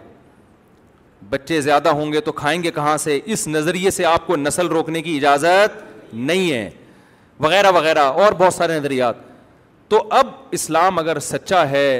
تو میرے پاس اس کے علاوہ کوئی آپشن ہے نہیں پھر تو یہ بڑی خطرناک باتیں کر رہا ہے کہ آگ میں ڈالوں گا اور کامیابیاں بھی اللہ کہتا ہے ستر ہورے ملیں گی حدیث میں آتا ہے جس کو غصہ آیا نا حق غصہ جاری کر سکتا تھا یہ سوچ کے پی گیا کہ اللہ راضی ہوگا جیسے باپ پہ آ رہا ہے غصہ بیوی پہ آ رہا ہے ماں پہ آ رہا ہے تو جاری کرنا ثواب ہے پینا ثواب ہے پینا ثواب ہے نا تو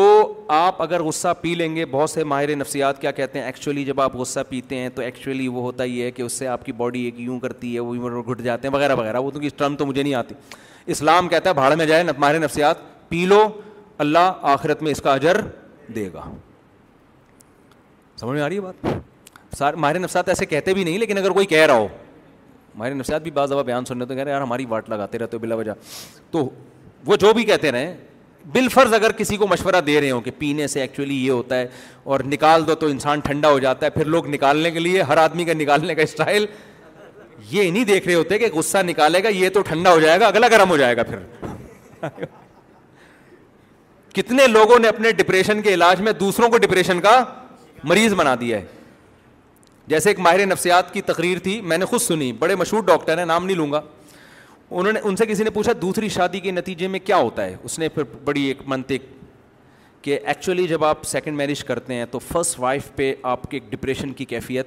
تاری ہوتی ہے اس کا آپ ٹرسٹ آپ پہ ختم ہو جاتا ہے آج کل ایک بڑا مسئلہ یہ ہے کہ چھوٹی سی بات کو اصطلاحات کے ذریعے ایسے سمجھایا جاتا ہے جیسے اگلا کہتا ہے یار کو بہت ہی بڑی پہنچی ہوئی فلم ہے آج میں سن رہا تھا اس کے فضائل نا کوئی نیوٹریش نیوٹریشنسٹ تو کیا ہوتے ہیں یار وہ نیوٹریشن ہوتے ہیں نا وہ جو خزاؤں کے فضائل بیان کر رہے ہوتے ہیں بہت ان میں بہت سے ہمارے ملک میں بڑے بڑے پھینکو بھی ہوتے ہیں یہ کھا لو تو یہ ہو جائے گا تو وہ سہاجنا کے فضائل بیان کر رہے تھے یہ سہاجنا نہیں ہے جو یہ جو درخت ہے بڑا مشہور ہمارے یہاں بھی لگا ہوا ہے میں نے چھ درخت لگایا وہ تقریریں سن کے لیکن مجھے شروع سے لگ رہا تھا یار یہ کوئی پھینکو ہیں کوئی بہت بڑا نا سہاجنا کے پتے کی آپ ویڈیو دیکھیں آپ کو آپ کہو گے یار دنیا میں کچھ کھانے کی ضرورت نہیں ہے ان پتوں کے ایسے فضائل سنے آپ لوگوں نے سہاجنا میں وٹامن اے بھی ہے تو وٹامن بی بھی ہے تو وٹامن سی بھی ہے تو وٹامن ڈی بھی ہے اور اس میں پروٹین بھی ہے اور اس میں کارب بھی ہے شوگر زیادہ ہے تو کم کر دے گی کم ہے تو بڑھا دے گی موٹوں کو کم کرے گی کم کو موٹا کر دے گی او بھائی اتنی ستر بیماریاں ہزار بیماریاں اتنی بیماریوں کا سوانجنا میں مجھے وہ اندازہ ہو گیا بھائی یہ یہ بہت پہلے میں نے ایک سنا نا سوانجنا کے فضائل میں نے کہا یار بڑا اچھا درخت لگا لینا چاہیے گھر میں بس اس کے بعد پھر اتنے فضائل میں نے کہا بھائی اس کی کوئی ویلیو نہیں ہے تھوڑا بہت ہوگا ہر چیز نیم کے پتوں کے بھی کچھ نہ کچھ فضائل ہیں خون صاف کرتا ہے کوئی بھی یوٹیوب پہ دیکھو نا فلاں چیز بہت ہی بینیفیشل ہے اس کے بینیفٹس بہت زیادہ ہیں اس کا مطلب یہ جھوٹ بول رہا ہے اللہ نے کوئی ایسی چیز نہیں بنائی اب صبح صبح اٹھ کے پراٹھے کھاؤ انڈا کھاؤ چائے پیو آفس جاؤ کارمینا کھا لو دو گولی اگر وہ ہزم نہیں ہو رہا آؤ اپنا آرام سے بھنڈی کھاؤ یار بھنڈی کے کبھی فضائل سنے آپ نے مجھے بھنڈی نہ ملے میں تو مر جاؤں اس کا مطلب بھنڈی بھنڈی ایسی چیز ہے بھنڈی کھائی تھی مفتی طارق مسعود نے بچ گئے بھائی وہ بھنڈی کا ہاتھی ہے یار اس کو بھنڈی پسند ہے ہر چیز پہ رپورٹیں بھی مل جائیں گی ان چیزوں سے قطن متاثر مت ہو پھر میرے ایک بہت بڑے ڈاکٹر سے رابطہ ہوا میں نے کہا یہ کیا ہے سوہانجنا ایسا ہے اس کو سونے کے پتے ہیں کیا یہ انہوں نے کہا بھائی اتنی بڑی کچھ بھی نہیں ہے یہ ہے تھوڑے بہت فائدہ ہے اچھی اچھی چیز ہے اتنا نہیں ہے جتنا لوگوں نے بنا لیا ہے انجیر کے فائدے پڑھنا شروع کرو آدمی سب کچھ گھر سے نہیں بچے پھینک دیتا ہے گھر سے باہر یار نکالو اس کو انجیر آئے گھر میں حقیقت ہے سب کچھ نکلے گھر میں صرف انجیر کا پودا ہوگا ہر چیز ایک لمٹ ہے بھائی انسان ہے اللہ نے بڑی باڈی میں لچک رکھی ہوئی ہے اور آپ کی باڈی کو جو ضرورت ہوتی ہے نا پراٹھوں سے بھی وہ نکال لے گی وہ سمجھ رہے ہیں نا باقی سب اس نے ویسی ویسٹیج بنا کے نکال دینا ہے اتنا نہیں ان چیزوں کو مسلط صحت کا تو بہت خیال کرنا چاہیے لیکن یہ جو یوٹیوبرز ہیں نا یہ ملے گا آپ کو یہ ملے گا جب ستر بیماریوں کی شفا نہیں ہوگی دو تین کا کہہ دیا تو ٹھیک ہے تھوڑا بہت پھر بھی ڈاکٹر کو بتا دو کہ حضرت دو تین ہے کھا لو ٹرائی کرنے میں پانچ سو روپئے میں اگر ہور کا آپشن مل رہا ہے آپ کو ٹھیک ہے نا ٹرائی کر لیتے ہیں شاید مل جائے کیا خیال ہے یار کہاں سے کہاں چلا گیا میں بات پتہ نہیں گیا میں بس واقعی چار پانچ منٹ میں نا بات ختم کر رہا ہوں میرے مہمان بھی بیٹھے ہوئے وہ بھی غصہ ہو رہے ہوں گے تو بات یہ کہاں سے کہاں ادھر کو کدھر کو آ گئی ہے یہ نہیں اسلام کے علاوہ تو آپشن نہیں ہے یہ یہ بات یہاں ابے نہیں یار خیر اچھا اسی میں ایک اور بات آئی ہے جو موضوع سے ہٹ کر ہے آج کل ناشتے کے بڑے فضائل بیان کیے جا رہے ہیں یوٹیوب پہ ایک صاحب نے بھی آج میں نے کلپ دیکھا کہ اسی فیصد ہمارے ملک میں لوگ ناشتہ نہیں کرتے ناشتہ ہماری باڈی کے لیے اتنا ضروری میں نے نیچے کمنٹ کر دیے میں نے کہا بات ہی جھوٹ سے شروع کی ہے اسی فیصد لوگ ناشتہ نہیں کرتے قوم چھوڑ سکتی ہے یہ ناشتہ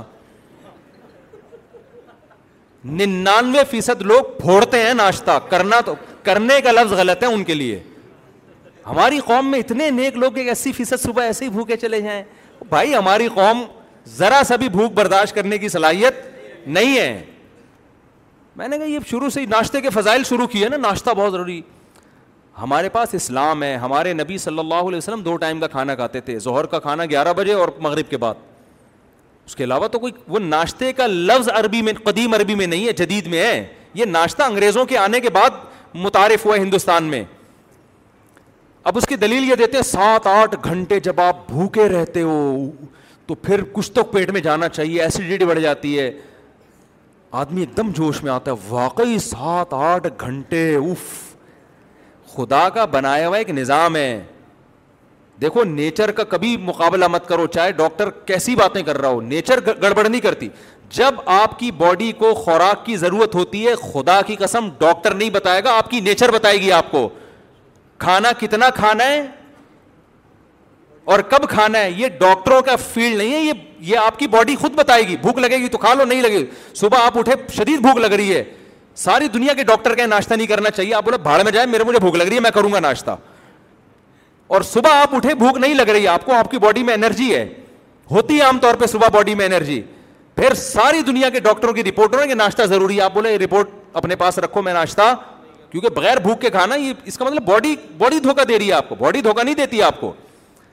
میں عموماً عموماً تو نہیں جب بھی فجر کی نماز کے بعد جاگنگ کرتا ہوں ہمیں تو بھوک اگر آپ کے انرجی لیول واقعی اتنا گرا ہوا ہے کہ سات آٹھ گھنٹے تو صبح تو آپ کو جاگنگ کر ہی نہیں سکتے آپ کچھ کھائی پی ہم تو صبح سب سے زیادہ ایکٹیو ہوتا ہے آدمی بعض ڈاکٹروں کی یہ تحقیق ہے کہ صبح کے وقت قدرتی طور پر آپ کا شوگر لیول ہائی ہوتا ہے یہ خدا کا بنایا ہوا ایک نظام ہے اگر آپ پراٹھے پھوڑ دیں نا میرے میں بھی مشورے پراٹھے کو دے رہا ہوں تو غلط دے رہا ہوتا ہوں نہیں کھانے چاہیے پراٹھے تو آپ کا وہ وہ شوگر لیول اور زیادہ کیا ہو جائے گا ہائی ہو جائے گا تو آپ جب صبح اٹھتے ہیں آپ جاگنگ کر کے دیکھیں واکنگ کر کے دیکھیں آپ کو بھوک نہیں لگتی گیارہ بارہ بجے طبیعت سے بھوک چپکنا شروع ہو جاتی اس وقت کھاؤ آپ تو ناشتہ کریں میں بھی کرتا ہوں لیکن اس کے فضائل لوگوں کے سامنے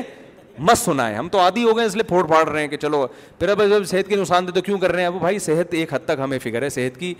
وہی ہے کہ جیسے چائنا والے گرم پانی پیتے ہیں کہ ٹھنڈے پانی سے صحت خراب ہوتی ہے ہم ان کو مشورہ دیتے ہیں ٹھنڈے پانی پی کے مر جانا یہ گرم پانی پی کے زندہ رہنے سے بہتر ہے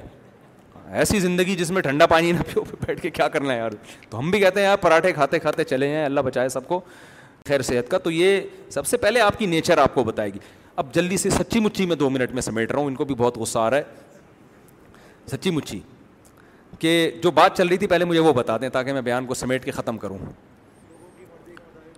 ہاں تو میں ایس کر رہا تھا کہ اسلام اصل میں آپشن نہیں دیتا تو اب اسلام کے ہمیں سچا ہونے کا اگر یقین ہے تو ہم پھر مانیں گے یار جہنم کی وعیدیں بھی صحیح ہیں اور حوروں کی باتیں بھی صحیح ہیں تو اسلام کہتا ہے غصہ کے کڑوا گھونٹ آپ نے پی لیا یوزوجہ من الحور العین ما یشا اللہ تعالیٰ اللہ کے نبی نے فرمایا بخاری مسلم کی حدیث جو غصہ جاری کر سکتا تھا اللہ کی خاطر پی جائے اللہ قیامت کے دن ایک خوبصورت حور اس کو اس کے سامنے لائیں گے اور مخلوق کے سامنے اس کا نکاح اس سے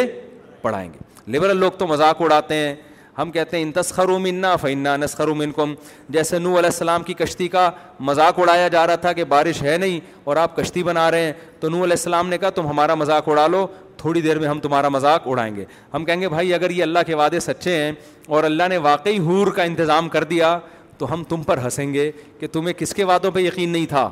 اللہ کے وعدے اور یہ جو لبرل لوگ ہوتے ہیں نا کہتے ہیں یہ ہوروں کی لالچ قرآن کیوں دیتا ہے اس لیے قرآن انسان کی مرد کی نیچر کو جانتا ہے کہ جتنا یہ چار شادیوں پہ بیان سن کے خوش ہوتے ہیں اتنا کسی اور چیز پہ یہ خوش نہیں یہ نیچر ہے اسلام نے وہی بات کی ہے جو انسان کی نیچر ہے جو جو آپ کے لیے واقعی تحفہ ہے اگر اللہ تعالیٰ کہتے ہیں جو غصے کے کڑوے گھونٹ کو پیے گا قیامت کے دن اس کو میں سی اے کی ڈگری دے دوں گا میں نے کیا کرنا ہے بھائی قیامت کے دن اس ڈگری کا یا اس کے اس کو یہ مل جائے گا بھائی یہ جو ڈگریاں حاصل کر رہے ہیں لوگ پیسے کے لیے اور پیسے کے بعد لذتوں کے خواہش مند ہے نا تو اللہ کہہ رہے ہیں حرام لذتیں چھوڑ دو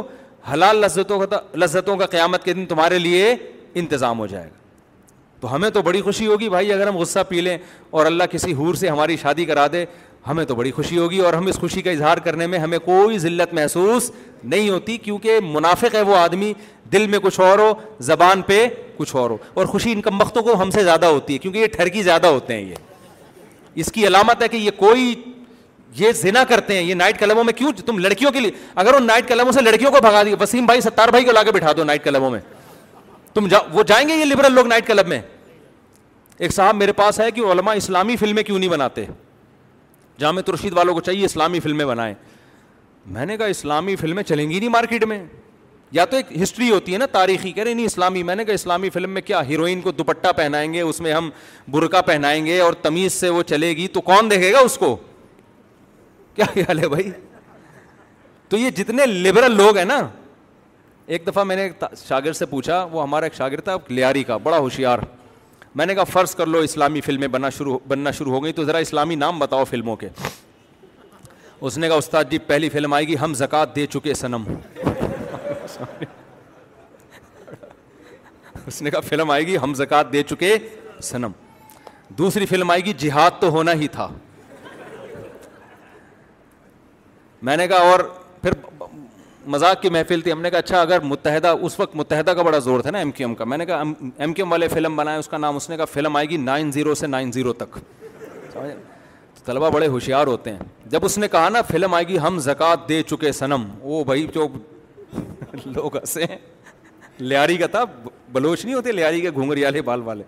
بڑا ہوشیار طالب علم تھا خیر تو بات اصل میں یہ ہے جو آخری بات کہ ہمیں اسلام کے برق ہونے کا یقین بہت ہے وجہ اس کی ہے کہ جیسے صحابہ نے بہت زیادہ دلائل دیکھے تھے نا نبی کے سچے ہونے کے آپ کہہ سکتے ہم نے تو وہ دلائل دیکھے نہیں ہم نے اس سے زیادہ دیکھ لی ہیں ہم نے کچھ وہ مزید دلائل دیکھ لی ہیں جو صحابہ نے نہیں دیکھے تھے قرآن نے کہا سنوری ہم آیاتنا فی الافاق ہم اسلام کے برحق ہونے کی نشانیاں سنوری ہم دکھاتے رہیں گے جتنی نشانیاں آج یہ لوگ دیکھ رہے ہیں نا قرب قیامت جیسے جیسے قیامت قریب آتی رہے گی ہم یہ نشانیوں پہ نشانیاں مزید ان کو دکھاتے رہیں گے کچھ نشانیاں اسلام کی ایسی ہیں برحق ہونے کی جو صحابہ نے نہیں دیکھی تھی وہ آج ہم اپنی آنکھوں سے دیکھ رہے ہیں آپ کہہ سکتے مفتی صاحب وہ کون سی نشانی ہے بھائی آپ نے کوئی پہاڑ کو سے اونٹنی نکلتے ہوئے دیکھ لی ہے کیا ہے بھائی یا آپ نے کسی سمندر کو دو ٹکڑے ہوتے ہوئے دیکھ لیا ہے بہت ساری نشانیاں سر دس دو نشانیاں تو میں آپ کو بتاتا ہوں ایک نشانی وہ جس کا کوئی سائنسی لاجک نہیں بنتی جس کو معجزے سے تعبیر کیا جاتا ہے اور ایک نشانی وہ جس کا نبی کی تعلیمات سے تعلق ہے ایک شخص جو امتی ہو نہ لکھنا جانتے ہو نہ پڑھنا جانتے ہو انہوں نے جو سسٹم بنا کے دیا نا انسانیت کی نجات کا خدا کی قسم آپ جتنے سسٹم آج پڑھ لو کوئی سسٹم اسلامی نظام کے مقابلے میں کھڑے ہونے کے لیے تیار نہیں ہے دو اور دو چار کی طرح اسلام کی برتری ہر ہر حکم پہ واضح ہو رہی ہوتی ہے وراثت کا نظام نکاح طلاق کا نظام سزاؤں کا نظام اچھائی اور برائی کی جو ڈیفینیشن اسلام کرتا ہے ایک ایک چیز آپ اسلام کے علاوہ اگر کسی اور چیز کو فالو کرتے ہو قیامت تک آپ اچھائی کی ڈیفینیشن ہی بیان نہیں کر سکتے کہ اچھی کی ڈیفینیشن کیا ہے سمجھ میں آ رہی ہے بات اچھائی کی ڈیفینیشن کیا ہے ساری دنیا کے سارے ماہرین مل کے بیٹھ جائے نا کہ ہم اچھا بننا چاہتے ہیں سب سے پہلے سوال ہوگا اچھے کی ڈیفینیشن کیا ہے کوئی ایک ماہر کوئی دو آدمی بھی متفق نہیں ہو سکیں گے کہ اٹ از کالڈ اچھا تو ایسے کلچر کو فالو کرنا جس میں آج تک اچھے کا پتہ ہی نہیں کہ اچھا اچھا کہتے کس کو ہیں تو میں وہاں جا کے سر کیوں ماروں اپنا جا کے بھائی اور جن لوگوں نے اچھے جن مذہبوں نے اچھے کو ڈیفائن کیا کہ اٹ از کالڈ اچھا تو وہ ڈیفینیشن سے پتا چلتا ہے کہ جو سب سے گندا تھا اٹ از کالڈ اچھا آپ میلے کو کہہ رہے ہو صاف اور صاف کو کہہ رہے ہو میلا جس کے منہ سے بدبو آ رہی ہے اسمیل آ رہی ہے کہتے ہیں نیٹ کلین کی ڈیفینیشن یہ ہے جو سب سے زیادہ بد تہذیب ہے تہذیب کی ڈیفینیشن اس پہ سب سے پوری اتر رہی ہے یہ تو ایک الگ ٹاپک ہے اس پر میں کئی بار بیان کر چکا ہوں کہ کتنا ہے ہی نہیں بھائی اسلام کے علاوہ کوئی آپشن ہی نہیں ہے آپ پیغمبر کا وراثت کا نظام اٹھا کے دیکھ لو یار آج تک امیرکا ایسا قانون نہیں وضع کر سکا کہ مرنے کے بعد کس کو کتنا حصہ ملنا چاہیے ان کے یہاں کیا لا ہے بھائی جس کو دے دو تو جس کو تو کتے کو دے دو پھر آپ یہ قانون ہے اس کو لا کہتے ہیں یار انسان کی وراثت کس کو مل رہی ہے بیٹے کو نہیں مل رہی بیوی کو نہیں مل رہی کس کو مل رہی ہے کتے کو یار یہ کوئی قانون ہے مجھے بتاؤ شراب لیگل ہے یہ کوئی قانون ہے شراب پینے والا برا ہی نہیں ہے اس سوسائٹی میں اگر برا ہوتا تو انلیگل ہوتی نا بھائی برائی تو انلیگل ہوتی شراب بری نہیں ہے زینا برا نہیں ہے ہومو سیکسولیٹی بری نہیں ہے وسیم وسیم سے شادی کر رہا ہے ستار غفار سے شادی کر رہا ہے یعنی آپ جوان ہوئے آپ کے ابا آپ کے لیے بہو تلاش کر رہے ہیں تو پوچھ رہے ہیں کہ میل بہو چاہیے بہو لاؤں یا فیمیل بیٹا تم کس میں دلچسپی رکھتے ہو یہ ہو جائے گا ابھی چالیس پچاس سال کے بعد ابھی تو تھوڑا وہاں بھی احتجاج ہو رہا ہے چالیس پچاس سال میں ابھی تو ہم اس کو رو رہے ہیں کہ ابا ہی نہیں ہوتے ٹھیک ہے نا اگلی دفعہ اس سے بڑا مسئلہ کھڑا ہونے والا ہے کہ ابا نہیں ہوتے کوئی مسئلہ نہیں ہے اماں ہوتی ہیں لیکن وہ اماں بیٹے سے پوچھ رہی ہوتی ہیں بیٹا آج تیرے رشتے والے آ رہے ہیں لیکن وہ فیمیل ہیں بیٹا کہتے ہیں نہیں میں جو میرے رشتے آپ کی جو بہو آئے گی وہ میل ہوگی پھر اماں پوچھ رہی ہوں گی بیٹا وہ جب میری بہو میل ہوگی تو مجھے کیا پتہ چلے گا کہ وہ میری بہو ہے یا تو اپنے سسر کا کی بہو ہے داماد کون ہوگا اس میں بہو کون ہوگی کو پتہ چلے گا عجیب سی چیزیں یار یہ تو گدے گھوڑے والا کام ہو گیا کہ نہیں ہو گیا یہ تو میں ابھی میرا ٹاپک نہیں ہے ورنہ اس پہ ایک گھنٹہ بیان ہو سکتا ہے بھائی تہذیب کی ڈیفینیشن ہی نہیں ہے اور جن کے پاس ہے دوسرے جو مذاہب ہیں وہ غلط ہے وہ نیچر کو اپیل نہیں کرتی ہوں نیچر کہتی بھائی یہ نہیں ہے یہ نہیں ہے یہ برائی ہے یہ تو آپ کے پاس میرے بھائی اسلام کے علاوہ کوئی بچا ہی نہیں ہے اللہ نے چودہ سو سال پہلے جو مذہب آیا تھا چودہ سو سال بعد وہ چیلنج کر رہا ہے اگر پیغمبر معاذ اللہ جھوٹے نبی ہوتے خدا کی قسم ایسا مذہب لے کر آتے کہ ایسا مذہب لا ہی نہیں سکتے تھے وہ خود گڑ ہی نہیں سکتے تھے جو اتنی سائنسی ترقی کے بعد بھی چیلنج کر رہا ہو کہ معاشرے کی نجات میرے سسٹم کے علاوہ کسی اور سسٹم کے پاس ہے ہی نہیں ہے تو یہ چودہ سو سال پہلے یہ ممکن نہیں تھا کہ خود گڑھ لیا ہوتا اور وہ چودہ سو سال پہلے جناب وہ قابل عمل ہوتا وہ یہ ہو ہی نہیں سکتا تھا آپ چودہ سو سال پرانی تحریکیں اور کتابیں اٹھا کے دیکھو نا نہ الف کا پتا نہ بے کا پتا قرآن شروع ہوتا ہے الحمد للہ رب العالمین وہ زبان سمجھی جا رہی ہے بیس ملکوں میں یعنی ایسا دین لے کر آئے اس دین کی حفاظت ایسی ہوئی ہے کہ وہ زبان بیس ملکوں کی زبان بنا دی اللہ تعالیٰ نے کوئی ایک ہزار چار سو سال پرانی زبان اس طرح سے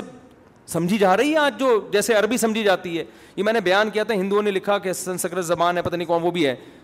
اٹھا کے دیکھو چودہ سو سال پرانی کتاب پانچ سو سال دو سو سال پرانی انگلش آج کل گوروں کو سمجھ میں نہیں آ رہی تو آپ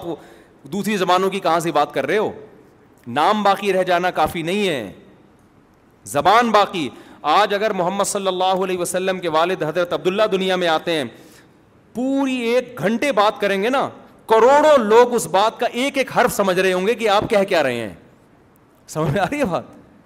چودہ سو اس زبان کو محفوظ کر دیا اس کتاب کو محفوظ کر دیا اس ان احادیث کو محفوظ کر دیا اس لا کو حفاظت کے لحاظ سے بھی کنفیوژن نہیں ہے اور نظام آج چیلنج کر رہے ہیں کہ اس جیسا نظام دنیا میں کسی کے پاس نہیں ہے اور کن کن شعبوں میں نبی نے تعلیمات دی ہیں ایک ایک اسلام کے قانون کو اٹھا کے اگر آپ کمپیئر کرنا شروع کر دیں شروع میں ہو سکتا ہے آپ کو لگے کہ یہ صحیح قانون نہیں ہے جب آپ ڈبیٹ کرتے ہیں نا کسی غیر مسلم سے تو یا تو وہ ضد پہ اترے گا یا بھاگ جائے گا یا وہ اسلام قبول کرے گا تین آپشن کے علاوہ اس کے پاس کوئی آپشن نہیں ہو کوئی ٹھہر ہی نہیں سکتا یہ خود ایک اتنا بڑا موج ہے اسلام کا جس کی وجہ سے ہمیں یہ کنفیوژن نہیں ہے ہمیں جو دنیا کے کوئی کانسیپٹ ہمیں ہمارے پیدائش کا مقصد ہی نہ بتاتا ہو کہ ہم پیدا کیوں ہوئے ہیں تو وہ تو ہمیں خودکشی کی طرف لے کے جا رہا ہے بھائی مجھے یہ نہ بتاؤ میری زندگی کا ہدف کیا ہے تو میں تو مروں گا بالآخر کمبے سے لٹک کے کبھی روزانہ میرا ویژن چینج ہوگا اور اس ہدف میں میں کامیاب نہیں ہوا تو میں کھمبے سے لٹکوں گا تبھی تو لٹکتے ہیں وہ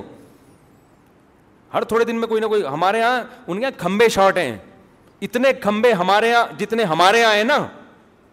ان کے یہاں ہوتے تو ہر آدمی ہر دوسرا آدمی لٹک رہا ہوتا ہمارے یہاں کھمبے بھی ہول سیل کے حساب سے ان میں کرنٹ بھی میں لوگوں سے اکثر کہتا ہوں کوئی گورا اگر کھمبے کے پاس جائے نا خودکشی کرنے کے لیے آسان نہیں ہے وہاں کھمبوں میں کرنٹ نہیں ہوتا ہمارے ہاں آپ عید ملنے کے لیے کھمبے کے پاس گئے محبت سے آپ نے کھمبے کو پکڑا آپ کھمبے کو چھوڑ دو گے کھمبا آپ کو نہیں چھوڑے گا کتنے لوگ ایسے ہیں وہ خودکشی کے لیے نہیں گئے وہ ویسے ہی کسی دوست سے ملنے کے لیے گئے کھمبے پہ ٹیک لگا کے کھڑے ہوئے کھمبے کو اتنی خوشی ہوئی اتنی خوشی ہوئی کھمبے نے کہا تیرا دوست تجھے ملے نہ ملے میں تجھے اب موت تک کبھی بھی نہیں چھوڑوں گا سمجھ رہے ہو یہ بہت زیادہ بیان ہو گیا لمبا تو خدا مقصد میرا یہ ہے کہ بھائی ہمیں اسلام کے بارے میں کوئی کنفیوژن الحمد للہ نہیں ہے تو ہم آپ کو وہ کہیں گے جو اسلام کہتا ہے تو اسلام ربی الاول جو اصل میں بیان تو میرا ربی الاول پہ ہونا تھا سارا ادھر نکل گیا تو اسلام مجھے اجازت نہیں دیتا کہ میں چار شادیوں کی بات نہ کروں میں آپ کو کہوں ایک ہی رکھو اس زمانے میں نا اسلام کہتا ہے چودہ سو سال کے لیے آیا ہوں اور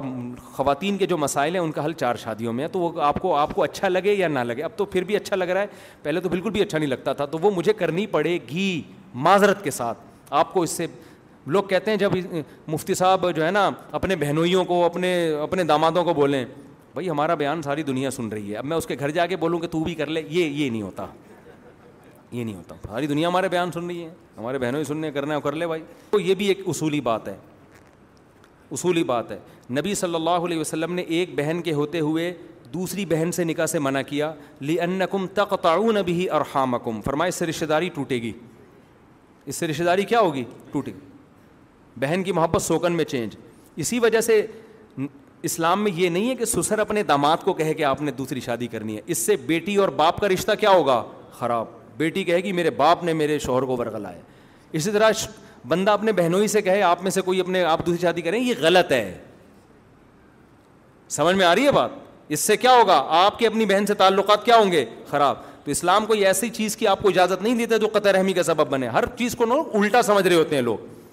ایک صاحب نے کہا مجھے کہ جب اس کی اپنی بیٹیاں ہوں گی بڑی ہوں گی نا پھر دیکھتے ہیں کیسے اپنے دماد کی مجھے دس سال پہلے کسی نے تانا دیا پھر دیکھتے ہیں کیسے اپنے دماد کی کرائے گا میں نے کہا ابھی میری بیٹیاں نہیں ہوئی ہیں لیکن پہلے سے بتا دوں میں نہیں کراؤں گا یہ کیا بات ہے دوسروں کے لیے حکم کچھ اور میں نے کہا سب کے لیے ایک ہی حکم ہے اور وہ مجھ سے پوچھے کیوں صحیح ہے نا وہ کیوں پوچھ رہا ہے کوئی اپنے سسر سے پوچھ کے دوسری شادی کرتے ہیں اینکل ایکچولی میں ایک اور کرنا چاہتا ہوں آپ کی کیا رائے وہ تھپڑ لگائے گا کھینچ کے کیا کیا یہ ایسے ہے جیسے بکرے شریعت نے ہمیں حکم دیا نا قربانی میں بکرا ذبح کرو بکرے کو تھوڑی کہا کہ تم آ کے لیٹے جاؤ نیچے آپ کریں اس کا کام ہے وہ ٹانگے چلائے تو آپ کریں بیوی پہ دوسری بیوی بیوی کا کام ہے وہ شور مچائے وہ مچائے گی یہ اس کی نیچر ہے کیونکہ اس کے لیے کوئی اچھا کام نہیں ہو رہا آپ کر رہے ہیں شادی اس کی تھوڑی ہو رہی ہے لوگ کہتے ہیں میری دوسری بیوی پہلی بیوی کو دلہن بنایا کیوں بنایا بھائی تیری اس کو تو اس کو تو غم اس کی محبت کا تقاضا ہے کہ وہ غم زدہ ہو جتنا روئے گی اس کا مطلب واقعی آپ سے محبت کرتی ہے وہ آپ نے ایک بڑے فائدے خاطر چھوٹے نقصان کو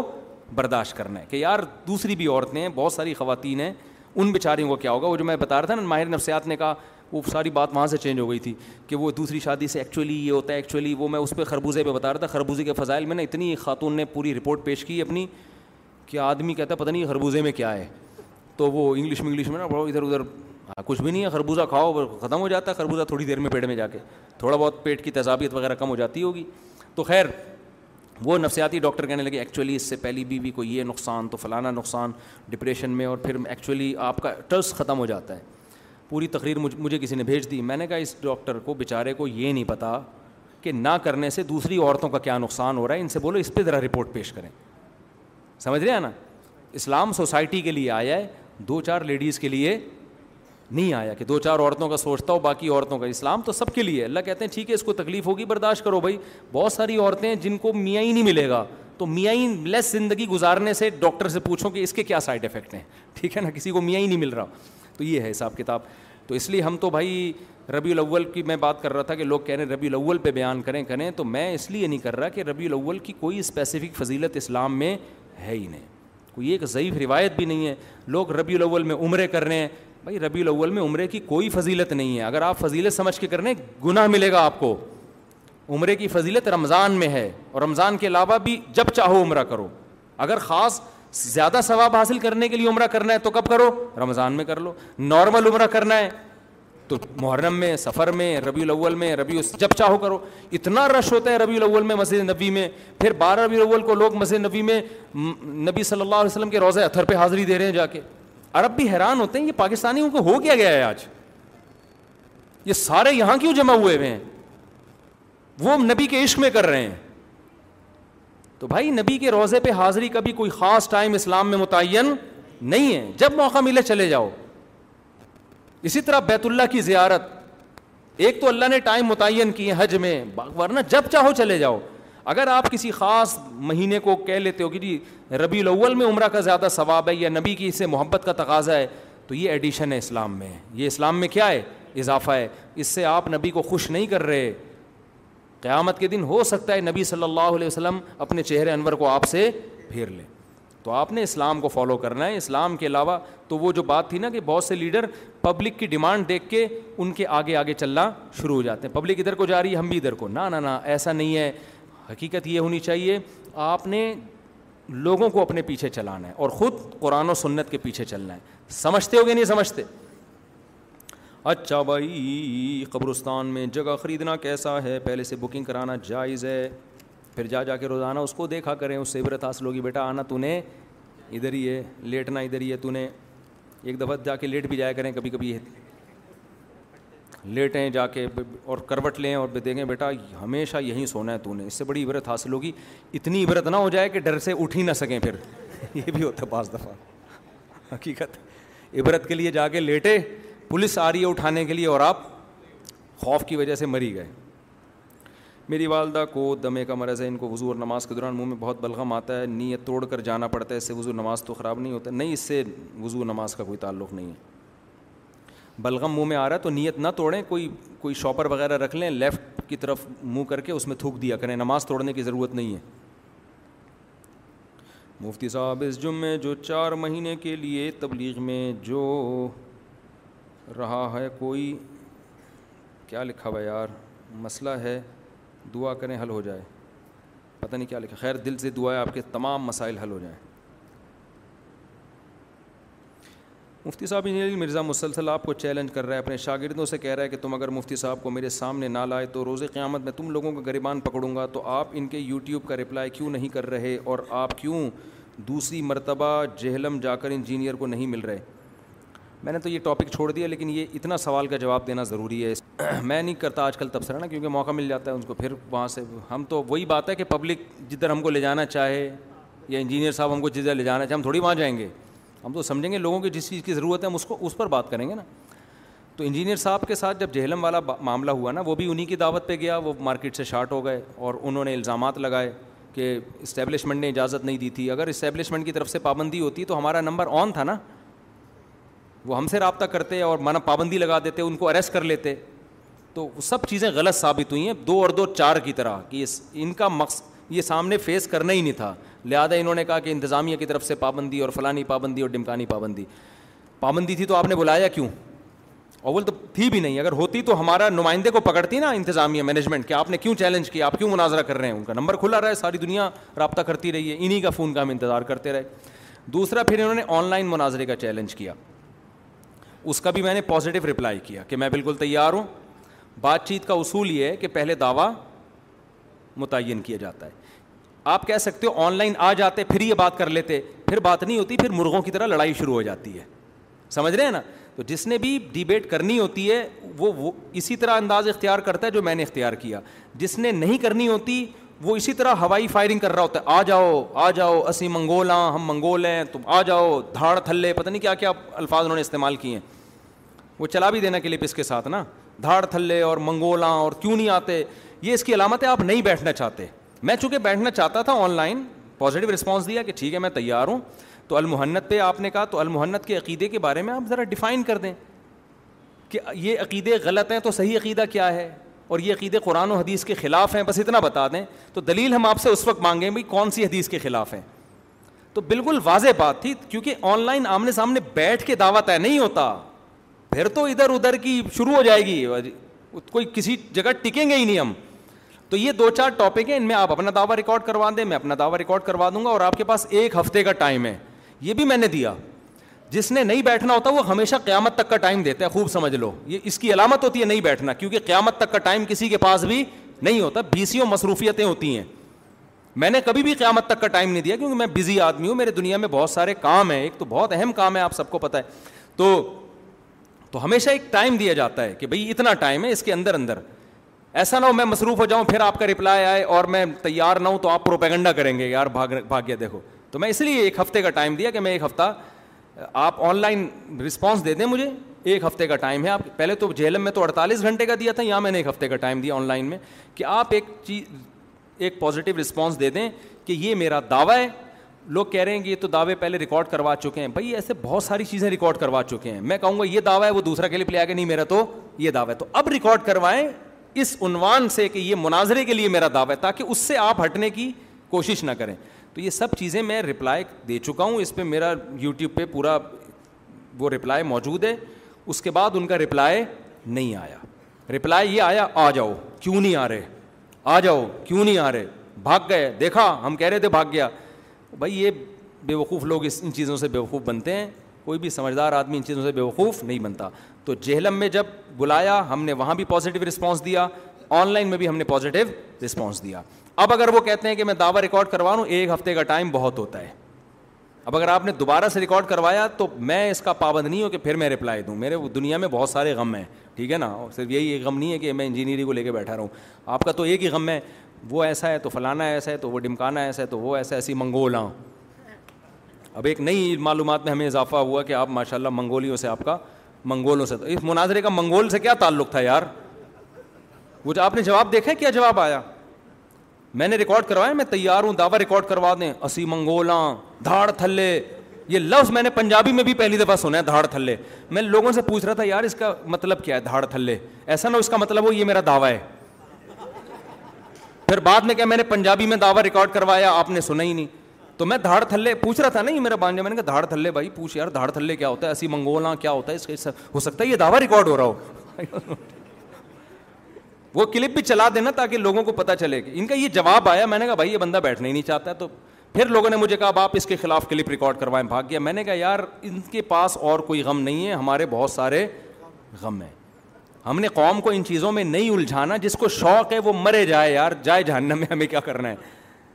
تو پازیٹو کام ہم کرنا چاہتے ہیں ہمارا ابھی وہ آئے ہوئے تو وہ بیٹھے ہوئے وہاں انہوں نے کہا یوٹیوب پہ آپ کا ایک پازیٹیو وہ ہے کہ ایک اچھا وہ دنیا میں ایک امیج اب تک الحمد للہ امیج ایک اس میں پازیٹیوٹی کا ریشو زیادہ ہے تو میں اگر وہی دھاڑ تھلے شروع کر دوں منگول اور میں پٹھان میں نے کہا کہ اگر وہ کہیں میں منگول ہوں میں کہوں میں پٹھان ہوں یا میں مہاجر ہوں تو پھر اب پٹھان اور منگولوں کی لڑائی شروع ہو جائے گی پٹھان زیادہ بہادر ہوتے ہیں یا منگول زیادہ بہادر ہوتے ہیں کیا فضول قسم کی باتیں اور دھاڑ تھلے کی اپوزٹ دھاڑ تھلے ابھی تک مجھے نہیں اللہ کی قسم نہیں پتہ کہتے کس کو ہیں اب دیکھ کے بتا دینا دھاڑ تھلے کا کیا مطلب ہے دھاڑ تھلے کسے کہتے ہیں اچھا چلو وہ جو مرضی کریں ہمیں کیا وہ ان کا مسئلہ ہے تو ہمیں کسی کی ذات سے نہ کوئی بیر ہے بھائی ہمیں نہ کوئی نفرت ہے ہمیں تو مناظرے کا دیا تھا انہوں نے نہیں کیا آن لائن کا بھی ہم نے تو اب ان کے جو فینس کہہ رہے ہیں مجھ سے آپ آن لائن سے بھاگ گئے تو خدا کا خوف کرو یار خدا کا خوف کرو یہ نہ کہو کہ بھاگ گئے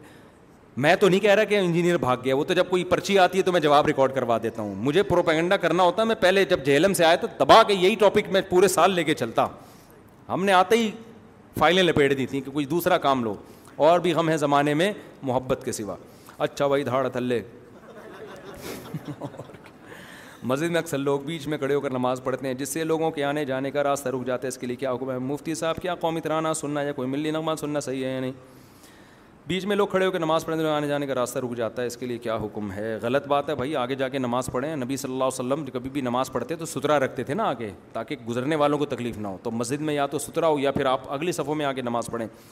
ملی نغمہ سننا بھائی میوزک سننا ٹھیک نہیں ہے لیکن لوگ گانے سن رہے ہیں پتہ نہیں کیا کیا سن رہے ہیں تو اس میں اگر ملی نغمہ سن رہے ہوں تو ہاتھ ہلکا رکھا جاتا ہے ان کے اوپر کہ چلو کوئی بالی ووڈ کے گانے تو نہیں سن رہا نا ملی نغمہ سننے میں اتنا فائدہ بہرحال ہوتا ہے کہ ایک ملک سے ایک محبت پیدا ہوتی ہے تو نہیں سننا چاہیے میوزک کے ساتھ سن رہا ہو تو اس پہ وہ فتویٰ نہیں لگانا چاہیے جو گانے سننے والوں پہ لگانا چاہیے تھوڑا ہاتھ کیا رکھنا چاہیے ہولے رکھیں اس زمانے میں دھاڑ تھلے ٹھیک ہے نا اچھا بھائی ٹی وی پر بیٹھ کر علماء صرف آیت یونس صورت سورہ یونس آیت نمبر اٹھاون سنا کر گمراہ کرتے ہیں ستاون نہیں سناتے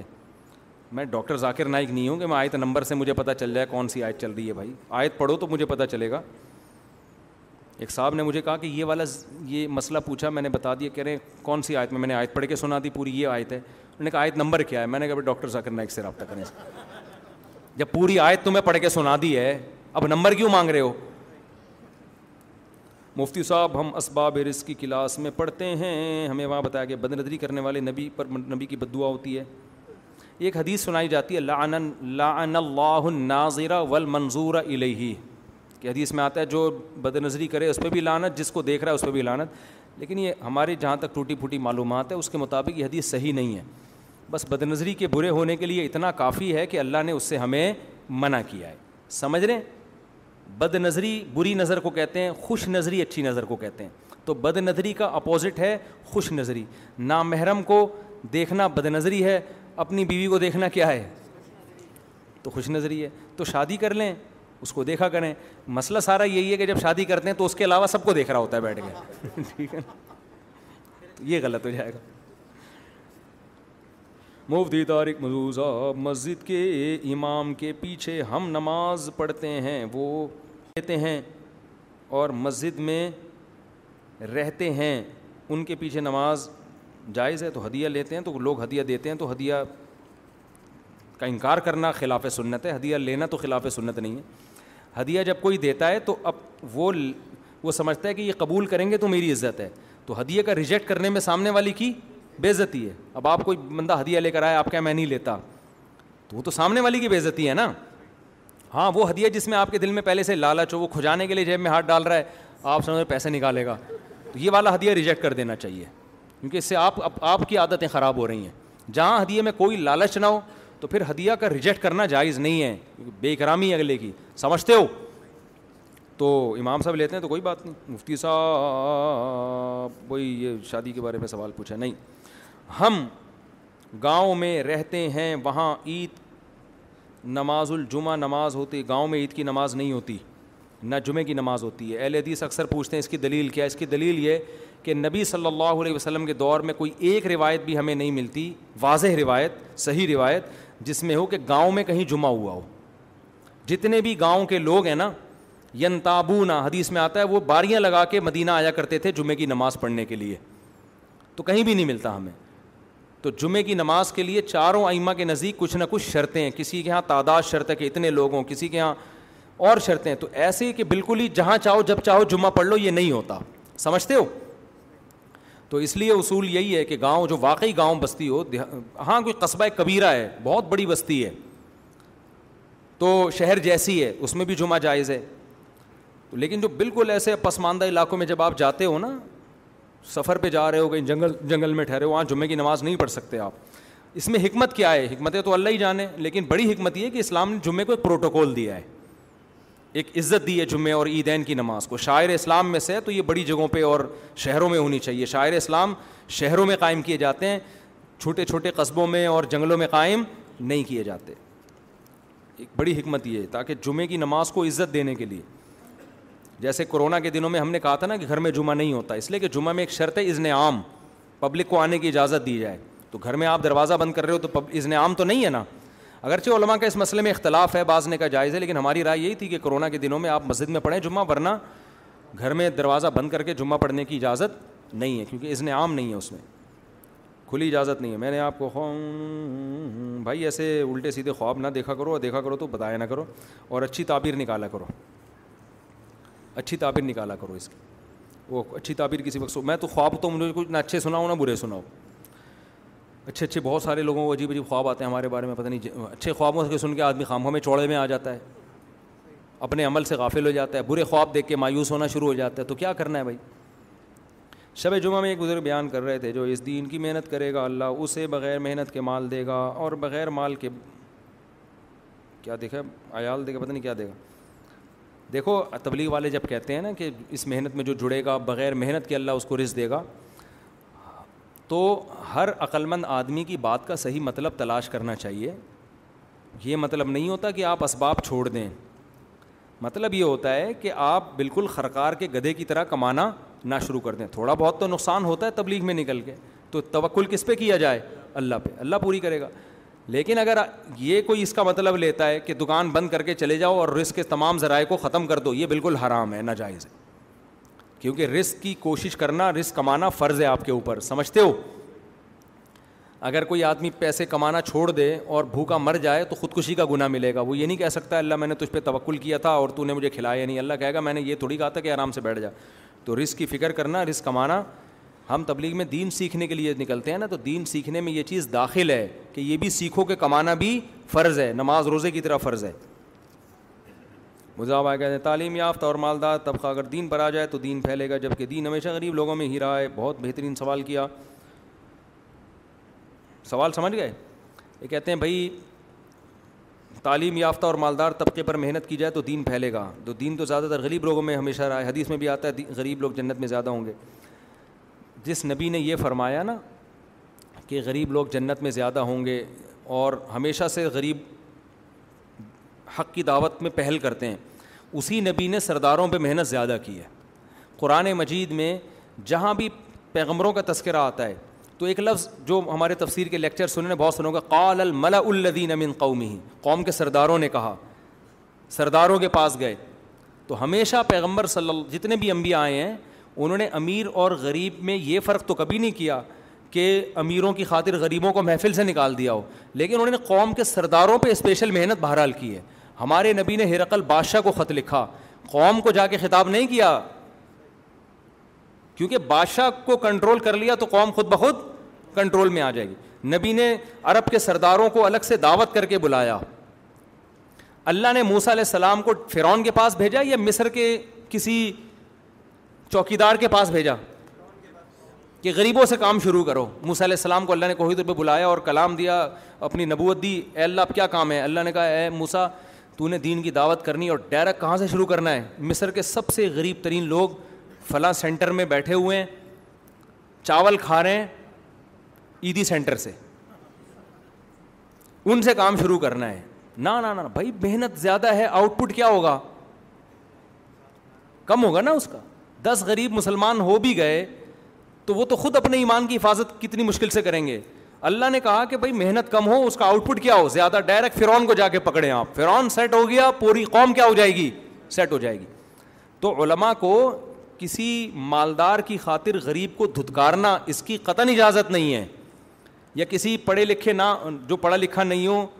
اس کو دھتکار دینا کہ مالداروں کو ٹائم دے رہے ہیں اور اس کے لیے ٹائم یہ بالکل جائز نہیں ہے یہ تو پیغمبروں نے یہ فرق کبھی بھی نہیں کیا لیکن اسپیشل ایسے علاقوں میں جا کے کام کرنا یا ایجوکیٹڈ لوگوں میں کام کرنا کہ یار بعد والوں نے انہیں کو فالو کرنا ہے تو یہ پیغمبروں کی سنت ہے سمجھتے ہو تو بادشاہوں پہ خصوصی محنت کی ہے نبی صلی اللہ علیہ وسلم نے باقی وہ الگ بات ہے کہ زیادہ پھر بھی غریب لوگ ہی آئیں گے کیونکہ مالداروں کے پاس تبھی تو دیکھو فرعون میں محنت کی میں آیا نہیں وہ اور بہت سے غریب غریبی میں مسلمان ہو گئے ٹھیک ہے نا فرعون باخر وقت تک نہیں آیا مسلم کے دین پھیلانے کے لیے کسی شیطانی آلے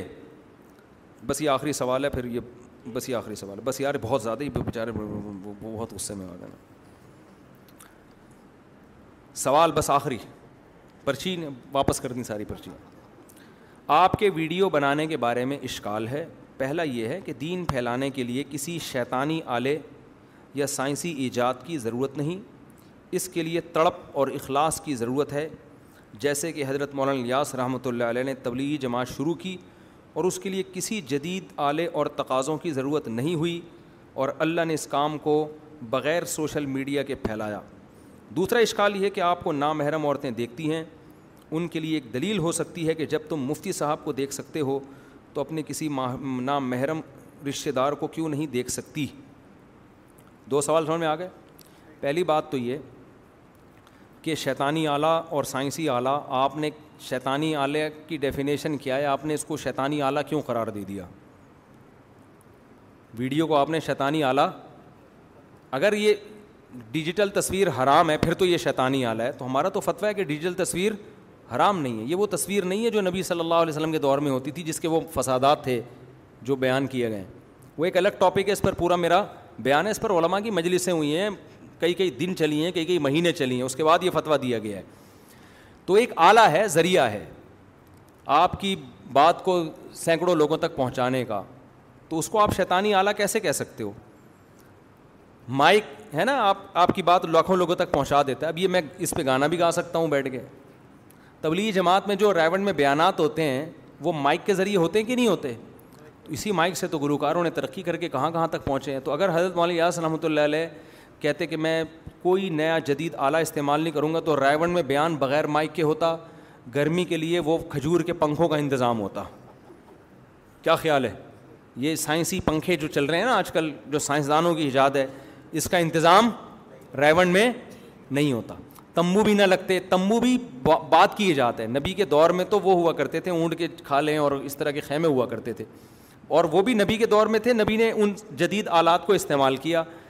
سب سے پہلے تو اعتراض نبی پر ہوتا ہے نبی نے تلوار ایک جدید آلہ کیوں استعمال کیا آدم علیہ السلام کے دور میں تو تلواریں نہیں تھیں پھر نبی نے توپیں بھی استعمال کی ہیں توپ تو بہت بعد میں ایجاد ہوئی ہے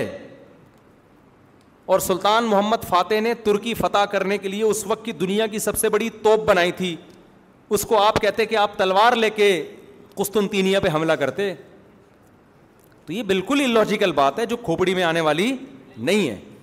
اسلام کا یہ حکم ہے کوئی بھی آلہ اور ذریعہ ہے اس کو صرف استعمال نہیں کرنا بھرپور طریقے سے استعمال کرنا ہے آئند الحم تم جتنی تمہارے اندر طاقت ہے استعمال کرو قرآن کہہ رہا ہے مستتا تم جتنی ہے تو یہ تو کم ہے کہ ایک کیمرہ لے کے ہم بیٹھے ہوئے ہیں ہونا تو یہ چاہیے تھا ہمارا سیٹلائٹ چینل ہونا چاہیے تھا ٹی وی چینل ہونا چاہیے تھا ہمارا اس پہ آپ اعتراض کرتے ہیں صاحب آپ لوگ کب عقل آئے گی آپ لوگوں میں یہ نا دنیا کہاں سے کہاں پہنچ گئی آپ کو تو فلم بنانی چاہیے ہم زکوٰۃ دے چکے سنم یہ خیر زیادہ ہو گئی اتنے ہم ماڈرن نہیں ہیں لیکن یہ کہ یہ شیطانی آلات نہیں ہیں اس کا استعمال شیطانی بھی ہو سکتا ہے اور جائز بھی ہو سکتا ہے تو دونوں قسم کے ڈاکٹر ذاکر نائک نے کتنے لوگوں کو مسلمان کیا ہے شیطانی آلے کے ذریعے اعلیٰ بھی کہہ رہا ہوگا یار میں اتنا نیک اور مجھے شیطانی کہہ دیا لوگوں نے تو یہ ایسا نہیں ہے تبلیغ جماعت میں بھی جدید چیزیں استعمال ہوتی ہیں ہاں ایک چیز ان کی ہے وہ کہتے ہیں ان کا کام کرنے کا طریقہ یہ ہے کہ نالج لوگوں کو نہیں دینی لوگوں کو ایک ماحول دینا ہے ماحول دینا ہے کیونکہ ماحول کے ذریعے انسان کی اصلاح ہوتی ہے تو انہوں نے زیادہ فوکس اس کو کیا ہے کہ ماحول صحیح دو ان کو تو لہٰذا وہ سیروزے کی جماعت میں لے کے چلتے ہیں چلے کی جماعت میں لے کے چلتے ہیں اس کام کے لیے ان سائنسی آلات کے استعمال کی ضرورت نہ صرف یہ کہ ہے نہیں بلکہ نقصان دہ ہیں اگر وہ اسی طرح ویڈیو اور یہ سب چیزوں میں آ گئے نا تو وہ جو تبلیغ جماعت کے کام کی روح ہے وہ روح ختم ہو جائے گی جبکہ ہمارا کام صرف لوگوں کی عملی اصلاح نہیں ہے نظریاتی اصلاح بھی ہے تو اس کے لیے ہمیں اپنی بات لوگوں تک پہنچانی ہے تو وہ اس کے بغیر ہو نہیں سکتی وہ اب میں جہلم جاتا پھر وہی جہلم آ گیا چھوڑو دھاڑ تھلے یار دوسرا مسئلہ کیا ہے انہوں نے کہا کہ نام لڑکیاں بھی آپ کو دیکھتی ہیں اور اس کی وجہ سے پھر وہ نام مردوں کو بھی جا کے دیکھیں گی دیکھو عورت کے لیے اصولی طور پہ مسئلہ یہ ہے کہ غیر مرد کو دیکھنا جائز ہے اگر فتنے کا اندیشہ نہ ہو منع اس لیے کیا جاتا ہے کہ یہ پتہ کب چلے گا کہ فتنے کا اندیشہ ہے یا نہیں اس لیے احتیاطاً سب سے روکا جاتا ہے لیکن جہاں ضرورت ہو وہاں دیکھنا جائز ہے ہاں فتنے کا اندیشہ ہے تو نہیں دیکھنا پھر جائز نہیں ہے اب لوگ مجھے کہتے ہیں آپ آپ کو کیسے پتا چلے گا کہ فلانی خاتون آپ کو دیکھ رہی ہے تو فتنا ہو رہا ہے کہ نہیں ہو رہا تو مجھے نہیں پتہ چلے گا اس کمبخ کو تو پتہ چل رہا ہے نا کہ تجھے ہو رہا ہے کہ نہیں ہو رہا تو نہیں دیکھ تو ہم نے تھوڑی کہا کہ لڑکیوں کے لیے ہماری ویڈیو دیکھنا فرض ہے بھائی جس کو فتنا ہو رہا ہے نہ دیکھے وہ بلکہ جائز نہیں ہے حرام ہے اس کے لیے دیکھنا جب اس کے دل میں فیلنگس ویلنگس ٹائپ کی چیزیں پیدا ہو رہی ہیں تو نہ دیکھے وہ کس نے کہا ہے وہی دیکھے جس کو فتنا نہیں ہو رہا اور ہم کو یوسف علیہ السلام تھوڑی ہیں بعض وہ کہتے ہیں آج کل سب کو فتنہ ہوتا ہے بھائی آج کل لڑکیوں کے پاس ایک سے ایک ہیرو ہے دیکھنے کے لیے اتنے جیسے لڑکوں کے لیے پاس بہت ساری چیزیں ہیں مارکیٹ میں دیکھنے کے لیے لڑکیوں کے پاس بھی ایک سے ایک ہیرو پڑا ہوا ہے گوگل پہ اچھی اچھی بڑی ہینڈسم اسمارٹ لوگ آ جاتے ہیں باڈی بلڈر آ جاتے ہیں کمیزیں اتار کے ایکسپوز کر رہے ہوتے ہیں دیکھو یہاں سے دیکھو ہمارا کیا ہے ہم تو آپ کس طرح کے نارمل مولوی ہیں ہم تو ویسے بھی تو ہمارے دیکھنے میں اتنا فتنہ ہے نہیں اگر بل بال ہے بھی تو نہ دیکھے وہ حرام ہے اس کے لیے دیکھنا لوگ کہتے ہیں کہ بھائی چند لوگوں کو فتنے سے بچانے کے لیے آپ سب پہ پابندی لگا دیں کیا خیال ہے بھائی ہو سکتا ہے کچھ لڑکیوں کو فتنہ ہو رہا ہو تو آپ آڈیو کریں نا بات یہ کہ چند لوگوں کو نقصان سے بچانے کے لیے ہم لاکھوں لوگوں کو مصیبت میں ڈال دیں کیونکہ ویڈیو کا جو اثر ہوتا ہے وہ آڈیو کا نہیں ہوتا یہ تجربے کی بات کر رہا ہوں ہمارے آڈیو بیان پہ میں پہلے ویڈیو نہیں بنوا رہا تھا انہیں مسائل کی وجہ سے یار آڈیو ٹھیک ہے ہمارے لڑکے کہتے تھے ویڈیو بنائے لوگ کہتے تھے میں نے کہا یار جب آڈیو میں بات تو بات دیکھنی ہے نا لیکن ہم نے جب ویڈیو شروع کیا تو پتہ چلا کہ زمین آسمان کا فرق ہے آڈیو اور ویڈیو میں جب ویڈیو میں آپ کے چہرے کے ایکسپریشن اور باڈی لینگویج سب چیزیں اثر ڈال رہی ہوتی ہیں تبھی تو دیکھو جو صحیح تمیز سے بیان سننے کے لیے آتے ہیں نا وہ آگے بیٹھتے ہیں جو تمیز سے نہیں سنتے وہ دیوار کے پیچھے جا کے بیٹھ جائیں گے اسکول میں جو پڑھاکو بچہ ہوتا ہے پہلی رو میں بیٹھتا ہے کہ ٹیچر کے بالکل سامنے ہوں میں سب سے نالائک لڑکوں کی کلاس کہاں لگی ہوتی ہے آڈیو تو ان کو بھی آ رہی ہوتی ہے ٹیچر کی ہم تو پڑھے ہیں نا اسکول میں سارے چھٹے ہوئے بدماش سب سے آخری رو میں ہوتے تھے اور سارے پڑھاکو سب سے پہلی صف میں بیٹھے ہوتے تھے وہ کیوں بیٹھے ہوتے یار بالکل سامنے بیٹھے ہم بھائی آڈیو جو وائس ہے وائس تو پیچھے بھی جا رہی ہے نا لیکن وہ پیچھے بیٹھتے نہیں اب کیا کرنا ہے ٹیچر کو دیکھ کے یار آواز تو پہنچ وہ سارے نالائق ہوتے تھے تو جب آپ پورے چہرے کے تاثرات کے ساتھ باڈی لینگویج کے ساتھ کسی سے بات کرتے ہیں تو اس کا اثر کچھ اور ہوتا ہے اور ایک چیز مشاہدے پر مبنی ہے اور باطل کیا کچھ استعمال نہیں کر رہا کتنے ذرائع اچھا تبلیغ جماعت کو آپ نے کہہ دیا کہ وہ جدید ذرائع استعمال نہیں کرتے ابھی کینیا تبلیغ جماعت گئی ہے وہ جہاز میں بیٹھ کے گئی ہے ان کو چاہیے تھا گدھے پہ بیٹھ کے جاتے وہ کیونکہ اسلام سادگی سکھاتا ہے وہ ظاہر ہے وہ اس لیے گدھے پہ بیٹھ کے نہیں گئے انہوں نے کہا کہ گدھے پہ بیٹھ کے ہم جاتے تو گدھا تو پہنچ جاتا شاید اس میں اتنی طاقت تھی ہم نہیں پہنچتے کینیا میں جو استقبال کر رہے ہوتے جماعت کے وہ سارے گدھوں کو دیکھ کے ڈر جاتے کہ یار یہ صرف گدھے ہی پہنچے ہیں تو گدھے کہیں گے ہم تو عادی ہیں بھائی پیدل چلنے کے یہ جماعت والے اس کے عادی نہیں تھے تو تبلیغ والے بھی جدید ذرائع استعمال کرتے ہیں باقی انہوں نے ایک خاص طریقہ ہے اس میں زیادہ ان چیزوں میں نہیں پڑھتے اس کی وجہ یہ ہے کہ وہ پھر جو ان کا ایک ٹاسک ہے نا وہ مقصد ہی ہے کہ بھائی لوگوں سے قربانی دلوائی جائے تو وہ وہ وہ فوت ہو جائے گا اس چلو وہ بہت ہو گیا ہاں تو ٹیچر اسکول میں پڑھا رہی ہے اگر آپ کی فیمیل ٹیچر ہے تو اس کو بھی دیکھ سکتے ہیں ضرورت کے وقت بشرطے کے فتنے کا اندیشہ نہ ہو کیونکہ اب اس میں بھی آپ نیچے منہ رکھ کے نہیں پڑھ سکتے اس سے یہ فتوے کی بات ہے ہاں تو میل ٹیچر ہے فیمیل بھی دیکھ سکتی ہے اس کو ضرورت کے وقت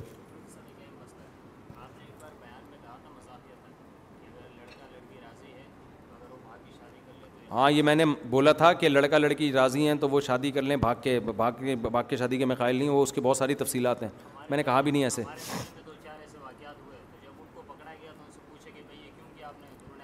وہ جھوٹ بول رہے ہیں میں نے کبھی کسی کو بھاگنے کی ترغیب نہیں دی میں بہت سے بھگوڑے آئے ہیں ان کو میں نے بھگایا یہاں سے دفاع یہاں سے کبھی بھاگنے کی ترغیب نہیں دیتا میں